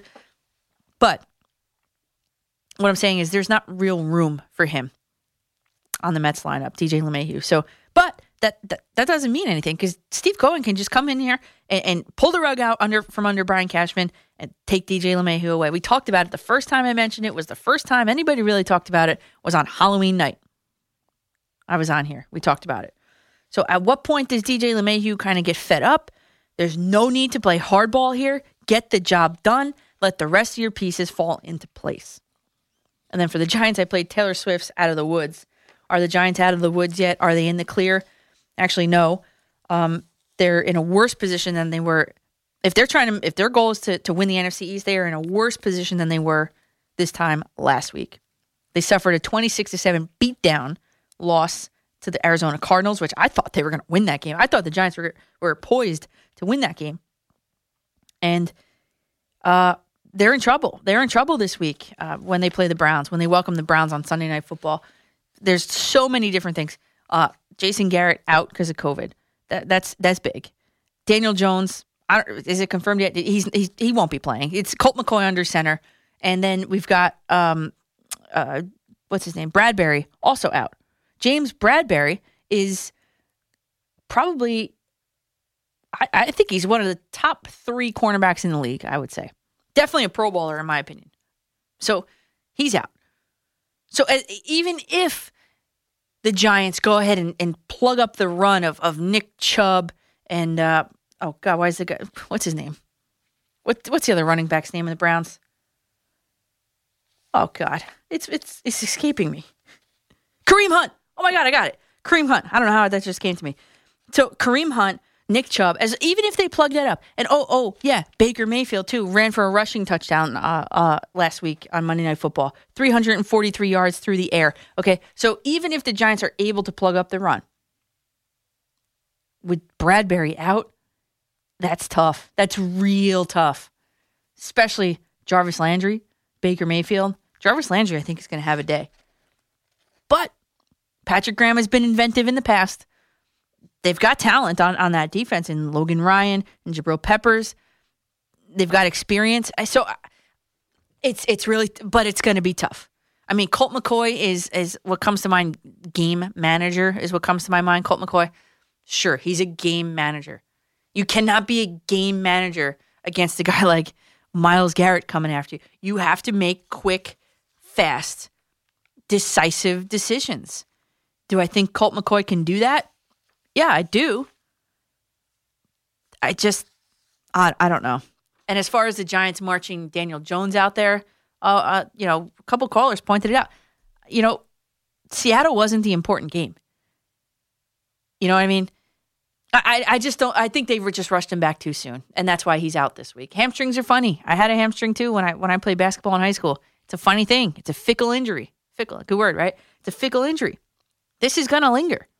And so if it lingers or when it lingers into the um, the upcoming weeks, even if the Giants come out with a win somehow uh, later tonight, it's it's going to be something that's going to be plaguing the Giants throughout the rest of the regular season and into the playoffs if they do make it in, in fact there. So I don't know. Myles Garrett though, he's coming off COVID. He, he's he's well, not coming directly off, but he missed two weeks. He told you, he told you, this is a quote. I'm not sure how long it's going to take me to feel really 100% with my wind. I'm just trying not to gas out too early and trying to pace myself. So, do the Giants catch a break? It's possible. And then the Knicks and Nets did pretty good in the, in the preseason. I know it's just preseason, but they did all right. Do you see the familiar face on the Nets broadcast? CC Sabathia. He's part of the media now. Look good in a suit. Look real good in this suit. He did okay too in the broadcast. I'm intrigued. I'm intrigued. I'll tune back in. All right, so we'll take some of your calls after this quick, quick, quick break. 877 337 6666. I'm Danielle McCartan on the fan in New York City. Join us tomorrow morning on Boomer and Gio. Did the Rams mercy rule the Jets? And how did the Giants do with a big test against Cleveland? What is the fallout of the aftermath of these two big games? We'll be here to discuss it. Boomer and Gio, 6 to 10 a.m. with the warm up show with Alan Jerry starting at 5 right here on The Fan. Welcome back to McCartan after after midnight here. I'm trying to get to the part where the show goes on. All right show goes on here tonight at 5:23 in the morning. I'm just trying to find uh, highlights or something on TV here. Got all kinds of channels on here. Radar. There's some weird things on in the morning at this time of morning. What show is this? That's not SpongeBob, although it looks like it. I'm Danielle McCartan with you guys until 6 a.m. when uh, when Bob Salter comes your way. Quick look, we have two minutes left on the poll from the beatboxing. Everybody, go ahead to uh, head to uh, at Coach M C C A R T A N on Twitter to cast your vote. Right now, we have Brandon London leading, still leading. Daryl Ruiter from 92.3 The Fan in Cleveland. Appreciate both of them jumping on with me to, to do that segment. Lots of good feedback from that segment, too. Appreciate it, that, you guys. Um, it looks like it's a keeper, so we'll try it again next week. Yeah, we'll try it again next week. I don't know really if you guys want to hear Jets. I don't know if you really want to hear that, so maybe we'll go Giants again next week. We'll see. Um, and with that said, uh, you know, it's it's been a busy night. We've got some variety tonight. We got calls from all over California, Florida, uh, someone checking in on Twitter from LA, and of course, you guys, the local callers. I love you guys. Let's go back to the phones 877 337 6666. Larry in Bayport. Thanks for hanging on there, Larry. You're on the fan. No problem, Daniel. was worth the wait. I appreciate it. uh, I got a couple of things. Yeah. It'll be really quick. Sure. Do you think Notre Dame's still going to get in there? I mean, they got beat down. I mean, it was bad.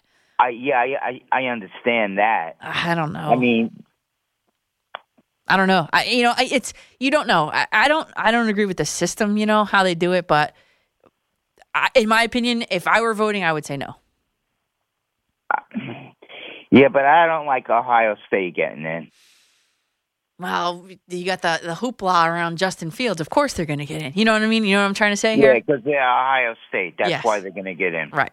Exactly. But I do have to give you congratulations on that field goal on the ice.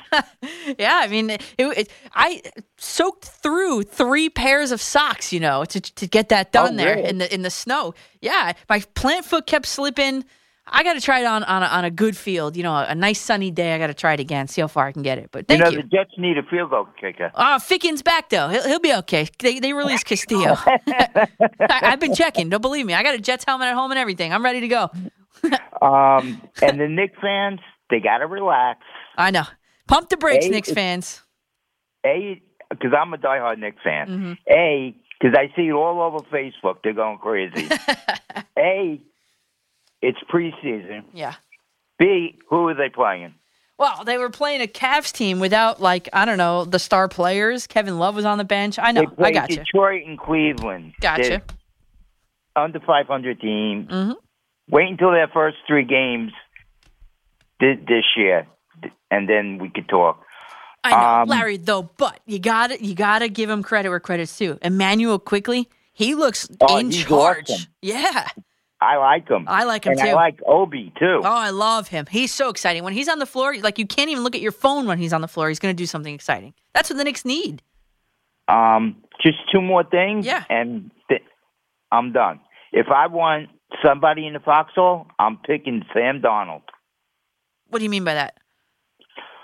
He- He's always at his locker, Yes. answering questions. Yes.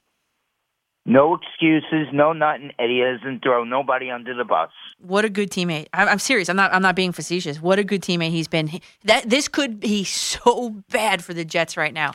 You know, like in, in terms of like PR nightmare. Sam Darnold is such a good soldier. I wish him the best of luck. I mean, I, I will be a fan I of Sam Darnold. It.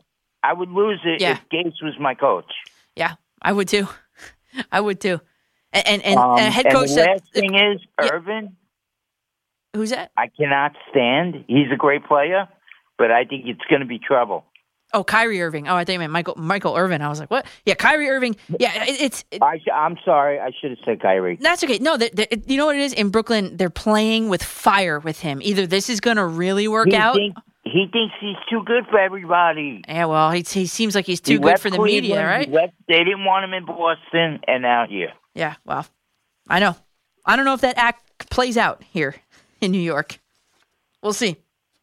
I don't think it's going to go good with him and Durant, but we'll see. You know. You know, and, and t- Larry, thanks for the call. Yeah, you know what? Coming from uh, Larry, you're a Knicks fan. I, I get that. Kyrie Irving is a good basketball player. He's a good player, and and when he and Durant, there was a point in the in the third quarter where it was him, Durant, LeVert, Harris, and Allen. They were all on the floor together. It looked fine. I mean, it looked fine. There were no ball hogs in the first half. I mean, Durant had 14 points in the first half. I mean, Irving only had nine. Levert seven off the bench. So what I'm saying, what I'm trying to get at is like, yeah, I know it's preseason ball. It looked fine, and I know it's a long season. You know, it's many months, and I know um, even with my own teams when we, when we play together for three to four months at a time, people get on each other's nerves. You know, I'm sure I got on their nerves. They definitely got on mine and each other. So it's it's a weird dynamic. You know, I don't know how long it's going to last. You know, but, but but for right now, for the two games, or even just the one that I really paid attention to was the you know the other night. It looked fine. And then they had um, Irving do the, the post game press conference, or not the press conference, but the post game uh, stand up on on the sideline there. Hunky dory, right? Um, I don't know, but having Kyrie Irving on this team, you saw the whole sage burning thing. I mean, when he said when he explained it at the after the game, he said it's just sage from my native culture to cleanse. I think he said cleanse the environment Make sure everyone stays safe, not just my teammates. I thought that was kind of nice. It's weird. It's definitely weird, but I thought it was kind of nice. I don't know. Let's go to Terry, Amenia, New York. Terry, you're on the fan.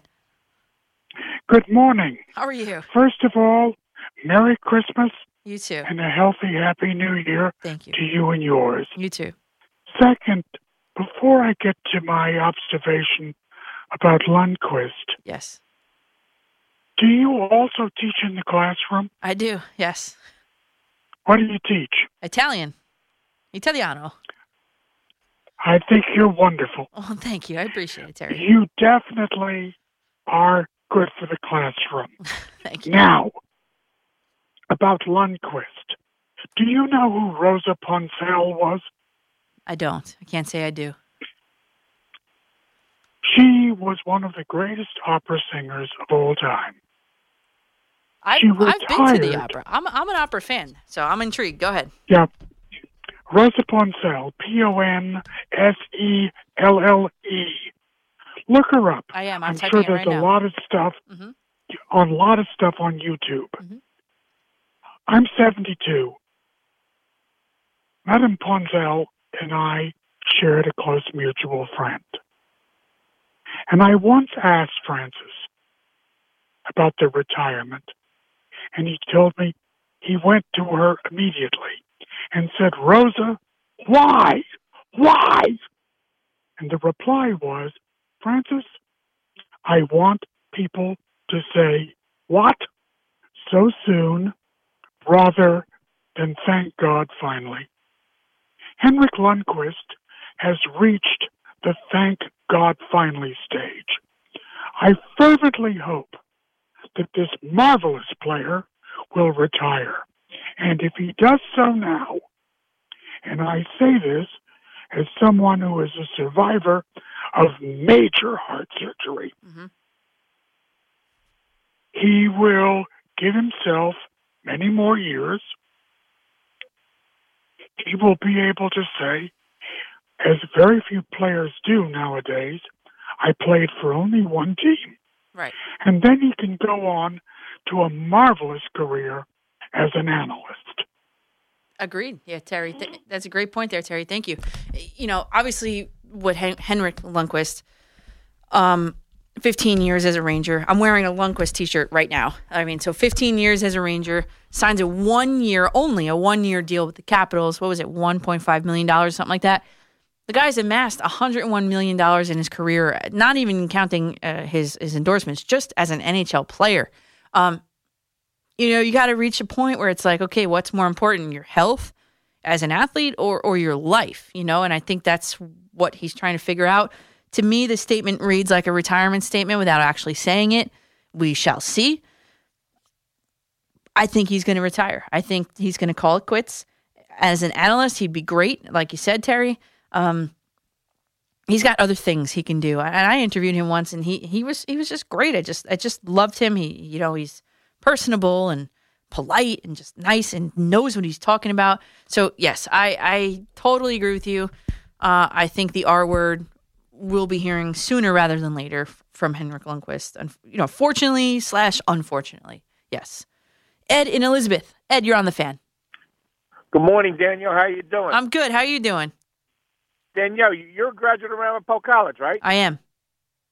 Well, I used to be an assistant basketball coach with Chucky McBreen in 2015 to 2016. Oh, okay. I graduated 2010 though from there, so I'm, I just missed okay. you. But I know who that is. Yes, McBreen. I, I I know him. Yeah. No, the reason for my phone call, I like to talk about DJ LeMahieu. Yeah. Um, I don't know what Brian Cashman's thinking about. and uh, it was funny. I was listening to Richard Neer yesterday morning, and one of the things that they're talking about is that his launch angle and his exit velocity were lower than the year before. Who was talking about that? I don't care what happens with that. If you hit 360 something, you got to sign him. You know what I mean? Uh, yeah, I mean, not even the, just the fundamental shift that he brings to the plate versus like think about DJ LeMahieu and a guy like Sanchez or Judge or Stanton. What what is the difference between the two? I mean, come on, it's this is a no brainer. I don't know what is taking the Yankees so long to make the move. Well, I don't know because uh, it's amazing since two since they, they lost that uh, that tough World Series to the uh, Diamondbacks, they haven't really done nothing. And Brian Cashman has changed the outlook of the team of being uh like a like a one pitch softball team and just go up and mash and all that Yeah, stuff. I know. Instead of doing what they did in the past, where it was put the ball in play, make things happen, and all that. Yep. And uh, I'll tell you, they're they're in trouble. I, I'm going to be honest, and I'm I'm a diehard Yankee fan. I wouldn't be surprised if they're a 500 team next year.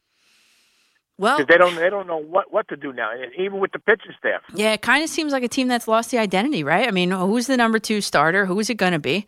Um, you know, what is their approach at the plate? I mean, what kind of players are they coveting? Guys like Gary Sanchez or guys like DJ LeMahieu? Who are they prioritizing? I, I agree with you. Yes, yes.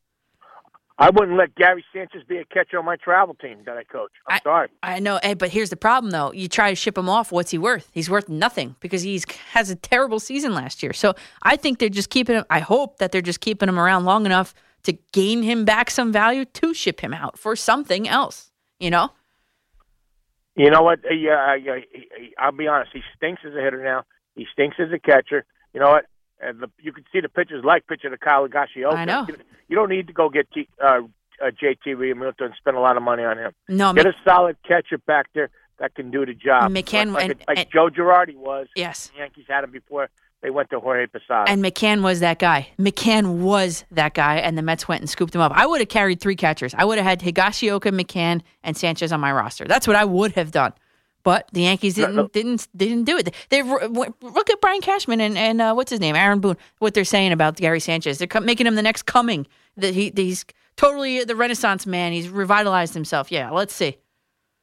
Well, I tell you what, that that, that catching coach they hired is stink because I'm a former college baseball coach of 23 years. Mhm. How do you put a catcher on his knees I all know. the time? You know- that doesn't make sense. I know, He has Ed- trouble blocking. Yes.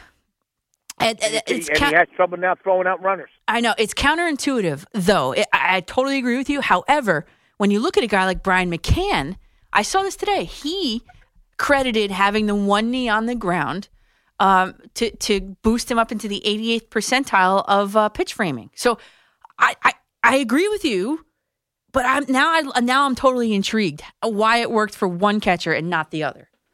Well, you know it's amazing, you know, because again, I'm a high school umpire also. Yeah. Okay, they're uh, you guys see how many kids are on their knees and they do a poor job of framing, and they've cost pitchers. They've cost pitcher strikes. You know when when when the umpires are behind the plate. Oh, believe me, I had a catcher too. Uh, she was like, I coached softball too, and she, my God, it was terrible. She didn't, she couldn't block a ball. She couldn't, she couldn't use the chest protector to block a ball correctly. I worked with her every single day. She was just so stubborn, she wouldn't do it. Yeah, I agree with you. Well, but it, it's amazing how this game's changing. To be honest, the the, the older guys that that like the game of the past, they're just turning us away. I mean, when the MLB Network on Monday night has to has to have a, a show on 20, 20 best bat flips in baseball this year, you know the game's going in a different direction. Uh, and, and thanks for the call there, Ed. A very good call. I hope you call again next time. Uh, the bat flip flips, they don't really bother me. I, I think, I think it preserves the, the game in a way, very funny way. It, like the game is still preserved. So I think this draws in the kids. The bat flips draw in the kids. I, I don't see. I'm like I think I'm like in the middle of both generations here. I, while I like small ball, and, and I'm so against the launch angle crap, all that crap, but I like the bat flips. I, I like the storylines. I the one thing I would say to improve baseball, and I don't know how they would get it done, I guess, but you know, we I said this last week. When you watch the NBA draft, when you watch the WNBA draft, when you watch the NFL draft, those players, for the, I mean, by and large, most of them, the majority of them, are playing in the league in the very next season. Baseball, you get drafted, and it's like eight years later, you finally break into the league if if you get there. You know, so I think that is something that should be addressed and looked at as far as you know revitalizing the game. I also don't like, you know, the game goes swimmingly up and through like the fifth inning, sixth inning, all the pitching changes, all the commercials. It just, I'm gonna, I love baseball. I get distracted. I turn it off. I find something else to do, and then I come back to it in like the ninth inning. Those middle innings are killers. There's got to be a way to engage viewers on a second screen. That, that's my idea. Engage them on a second screen. Everybody has their phone in their hand when they're watching TV. Make it useful somehow. I don't know. I don't know how. I, you know, make it a game or something to play along with as you watch the broadcast. I have no idea. I, haven't really thought all the way this all the way through, but that's just my idea. Those are a few ideas that I have. Um, I like the speeding up of the game. I mean, you watch a Yankees Red Sox game; it's three hour, four hours and thirty minutes on on a Sunday night baseball. I'm not staying up to watch that. I don't think many people are. I love when they start the games at six o'clock. You can actually watch the end of them. How's that for a suggestion? All right, so we'll take we'll take more of your calls 877-337-6666. How do you want to improve the game of baseball? Or is it broken? Maybe some people don't think it's broken at all. I'm Danielle McCartan with you on the fan till 6 a.m.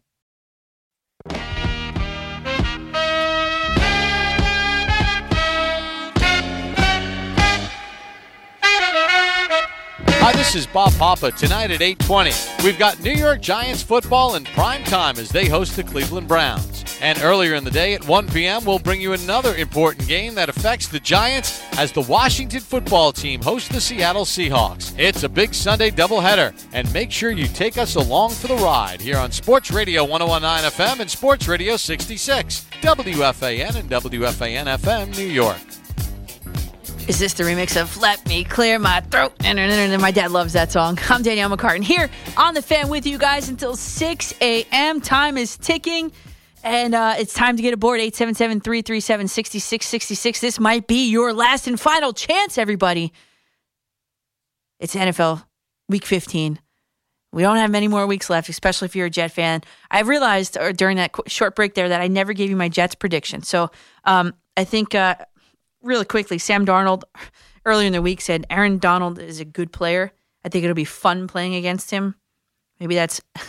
uh, Sam Darnold's famous last words, maybe, he's going to get killed. I mean, the Rams defense allows the least amount of yards per game and passing yards per game. So, how? It's twofold. One, the aforementioned Aaron Don- Donald. The guy's a one man wrecking crew, league high, 12 and a half sacks, most sacks in the league. And they've got shutdown corner Jalen Ramsey. He's a three time Pro Bowler. He's been in the league for four full seasons, not counting this season because the Pro Bowlers have not been announced yet. By the way, uh, the last the voting closed for fans on I think Friday, and then the players and coaches got to vote on Saturday. So we should be hearing sometime this week about the Pro Bowl selections.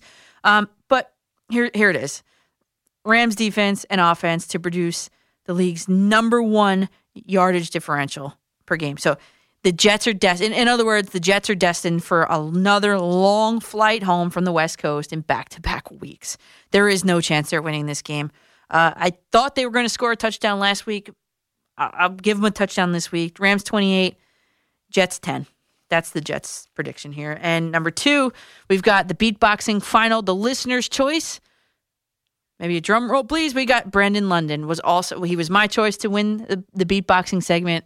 You guys picked him as well. So congratulations, Brandon London. You were a sweep over Daryl Ruiter from 92.3 The Fan in Cleveland. So thank, thanks again to both of you guys. You, you did great.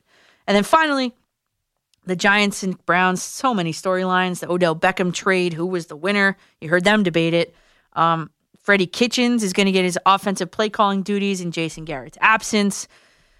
Freddie Kitchens obviously going against his former team, in which he was the offensive coordinator and then a one season head coach before he was fired. Lots of crossovers. Colt McCoy was drafted by them, by the Browns. Jabril Peppers was drafted by them.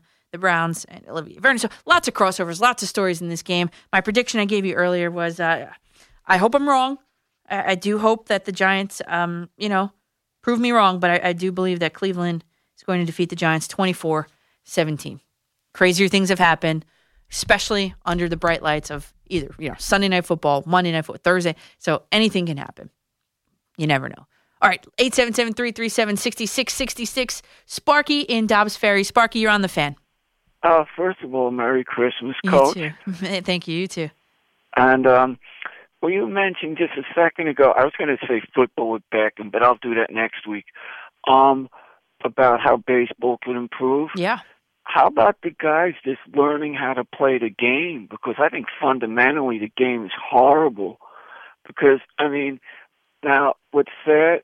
Now at age ten, I had a little league coach, Hank Zaransky. He taught us at age ten how to bunt, how to back up bases, how to throw the cutoff men, mm-hmm. and it's something you just take for granted. I know I teach my kids. I do. We do go over that, but I, I could see your point. Yeah, I could see it. But I, don't, I don't know how that you know speeds up the game or gets kids involved though. But Well, it's you know, as far as speeding up the game, I'm not. I mean, I'm not sure. I, I, I I'm like lost on some of that, and I'll admit it. I'm, you know, Yeah. because I mean, uh, but now another thing. Um, a lot of times you'll see, like, if a team doesn't win at all, that great postseason accomplishments by a player are often forgotten, and that goes under two players for me.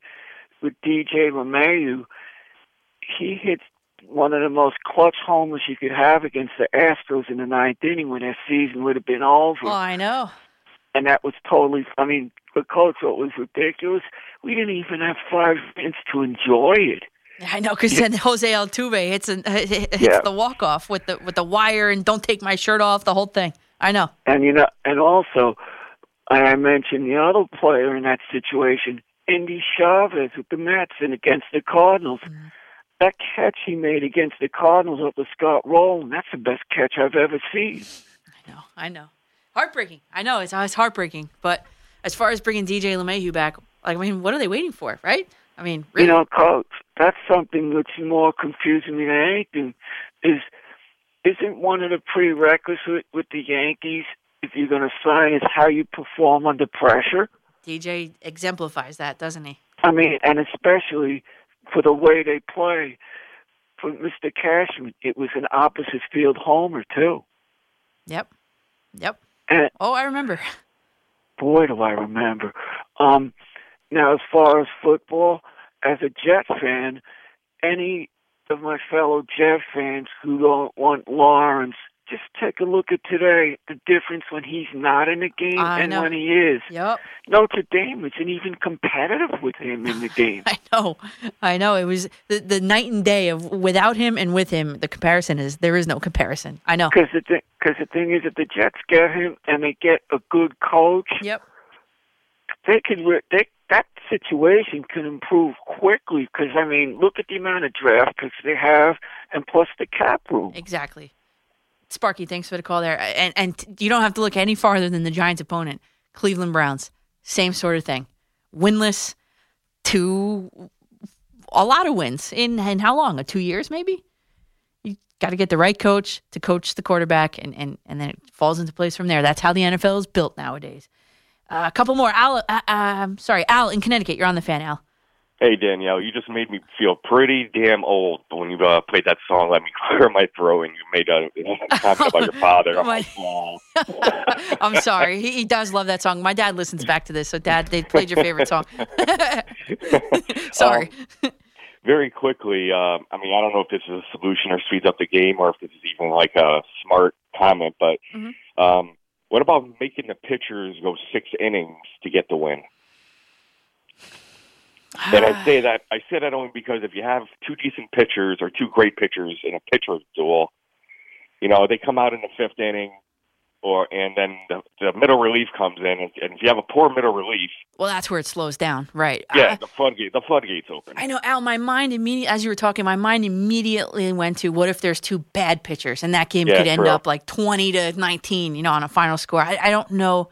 I mean, it's a good Yeah. suggestion. It's a good idea. It was well thought out. I just don't know if it would work. You know yeah, I I know. I just I just threw it out there. But uh, as far as um, I'm a diehard Steelers fan and a bigger Bill Cowher fan, and Mhm. I love the guy. I mean, when I used to watch him coach the Steelers, I wanted to jump through the set and play for the guy because he's a player's coach. Yes. And I would love nothing more than uh, the Jets getting him if he wanted to come out. But the only thing is the way he coached back with the Steelers. Is not No, the it's just- coaching methods of today, right? Right, and I ha- and I have I have to learn because I uh I I, I coach uh, high school girls softball and I, I did you know I started 12 years ago and you know I had the Cowher mentality with these girls. You know I was like trying to motivate them, I know. It's not different. not yell not yell at them, but motivate them, but in the yelling sense, like the and, and the tougher kids got it. The ones who were sensitive didn't. I know. And every year up until uh, up until this date, I have to like chill out a little. I know. because you know now like parents call and you know it's like you're yelling at my kid and. Well, the good news is, Al, that uh, Eli Apple is gone out of the Giants, so they don't have to worry about his his mom calling up. Uh, but look no farther than Joe Judge. I, I think it can work in, in today's NFL. Nelson in Brooklyn, you're on the fan. Hey, what's up? Um, I just wanted to say um, that um, with the NFL, right, as far as all the leagues, but the officiating is like horrible. You see these guys, they cannot keep up with the players. They can't get the ball snapped in a quick huddle. Yeah. The guy's almost going to fall on the floor. And there's a lot of money involved. There's a lot of people watching. I mean, they, they're messing up calls. I, I just, I just, and it would also help with like um, the instant replay. I mean, I'm you know like um to see the play over with the the the thing. So I was just saying about the referees. I mean, they should really look into getting some qualified referees. Um, referees maybe scout for some referees that can officiate, that can keep up. These guys are, are just washed up, and it's not not good for people that that really study the game or want to see some some great play. You know. Yeah. I just feel like the referees is part. It's like the foundation of the game. You know, referee. It, without a referee, you're just playing a pickup game. Yeah. Why cannot they get some professional ref, like some qualified, not these? You know, Yeah, like like full time referees. I got you, Nelson. Yes, and and uh, my opinion always is referees should be seen and not heard. They should not impact outcomes of the game. Eddie, last call of the night, real quick. Eddie in the Bronx. Hey, hey, real quick, I just wanted to know. Um, I know I'm I'm probably going to get killed on this, and Oh, I no. think uh, for, the, for as, a, as a Giants fan, um, if you're going to keep Saquon Barkley, to me, it, to me, at the point of no return, I think what because Daniel Jones is not the guy. If you go out and get yourself a wide receiver, I think that it will. Do you think the Giants should go out and kick the tires on Matt Stafford because? You're at the point. You're at the point of no return with Saquon Barkley. Yeah, I know. You don't have the luxury of time. I know. I got you. So- I, I understand. I understand the question, Eddie. Uh, and I hate to do this to you, but this is like a quick answer here. Uh, short answer is no. And we could talk more about that because I'll be back on Wednesday, everybody. So thank you to all the callers. Sorry, Eddie, for that. Could not have done this without you. Love coming here, talking to you guys. Special thank you to the beatboxing contestants Daryl Ruiter from 92.3 The Fan in Cleveland, our sister station, Brandon London, Super Bowl winning Giants player and Giants TV host now. While you're there, that was at 4:40. You go ahead and just rewind till 2 a.m. Listen to the whole thing while you're at it. Great job to Nick behind the glass and also to Mike McCann on the updates. A few times next week, Wednesday morning into Thursday morning, 2 to 6, handing off to Boomer and Gio. Friday morning, I'll be on into Saturday, 2 to 6, and my regular Saturday into Sunday, 2 to 6. You know that. Bob Salter's up next, everybody. In the meantime, you can hit my socials at Coach McCartan, Facebook.com slash Coach McCartan. Let's keep that conversation going, and I will see you guys on a weeknight into Thursday morning. Sports Radio 1019 FM. WFAN.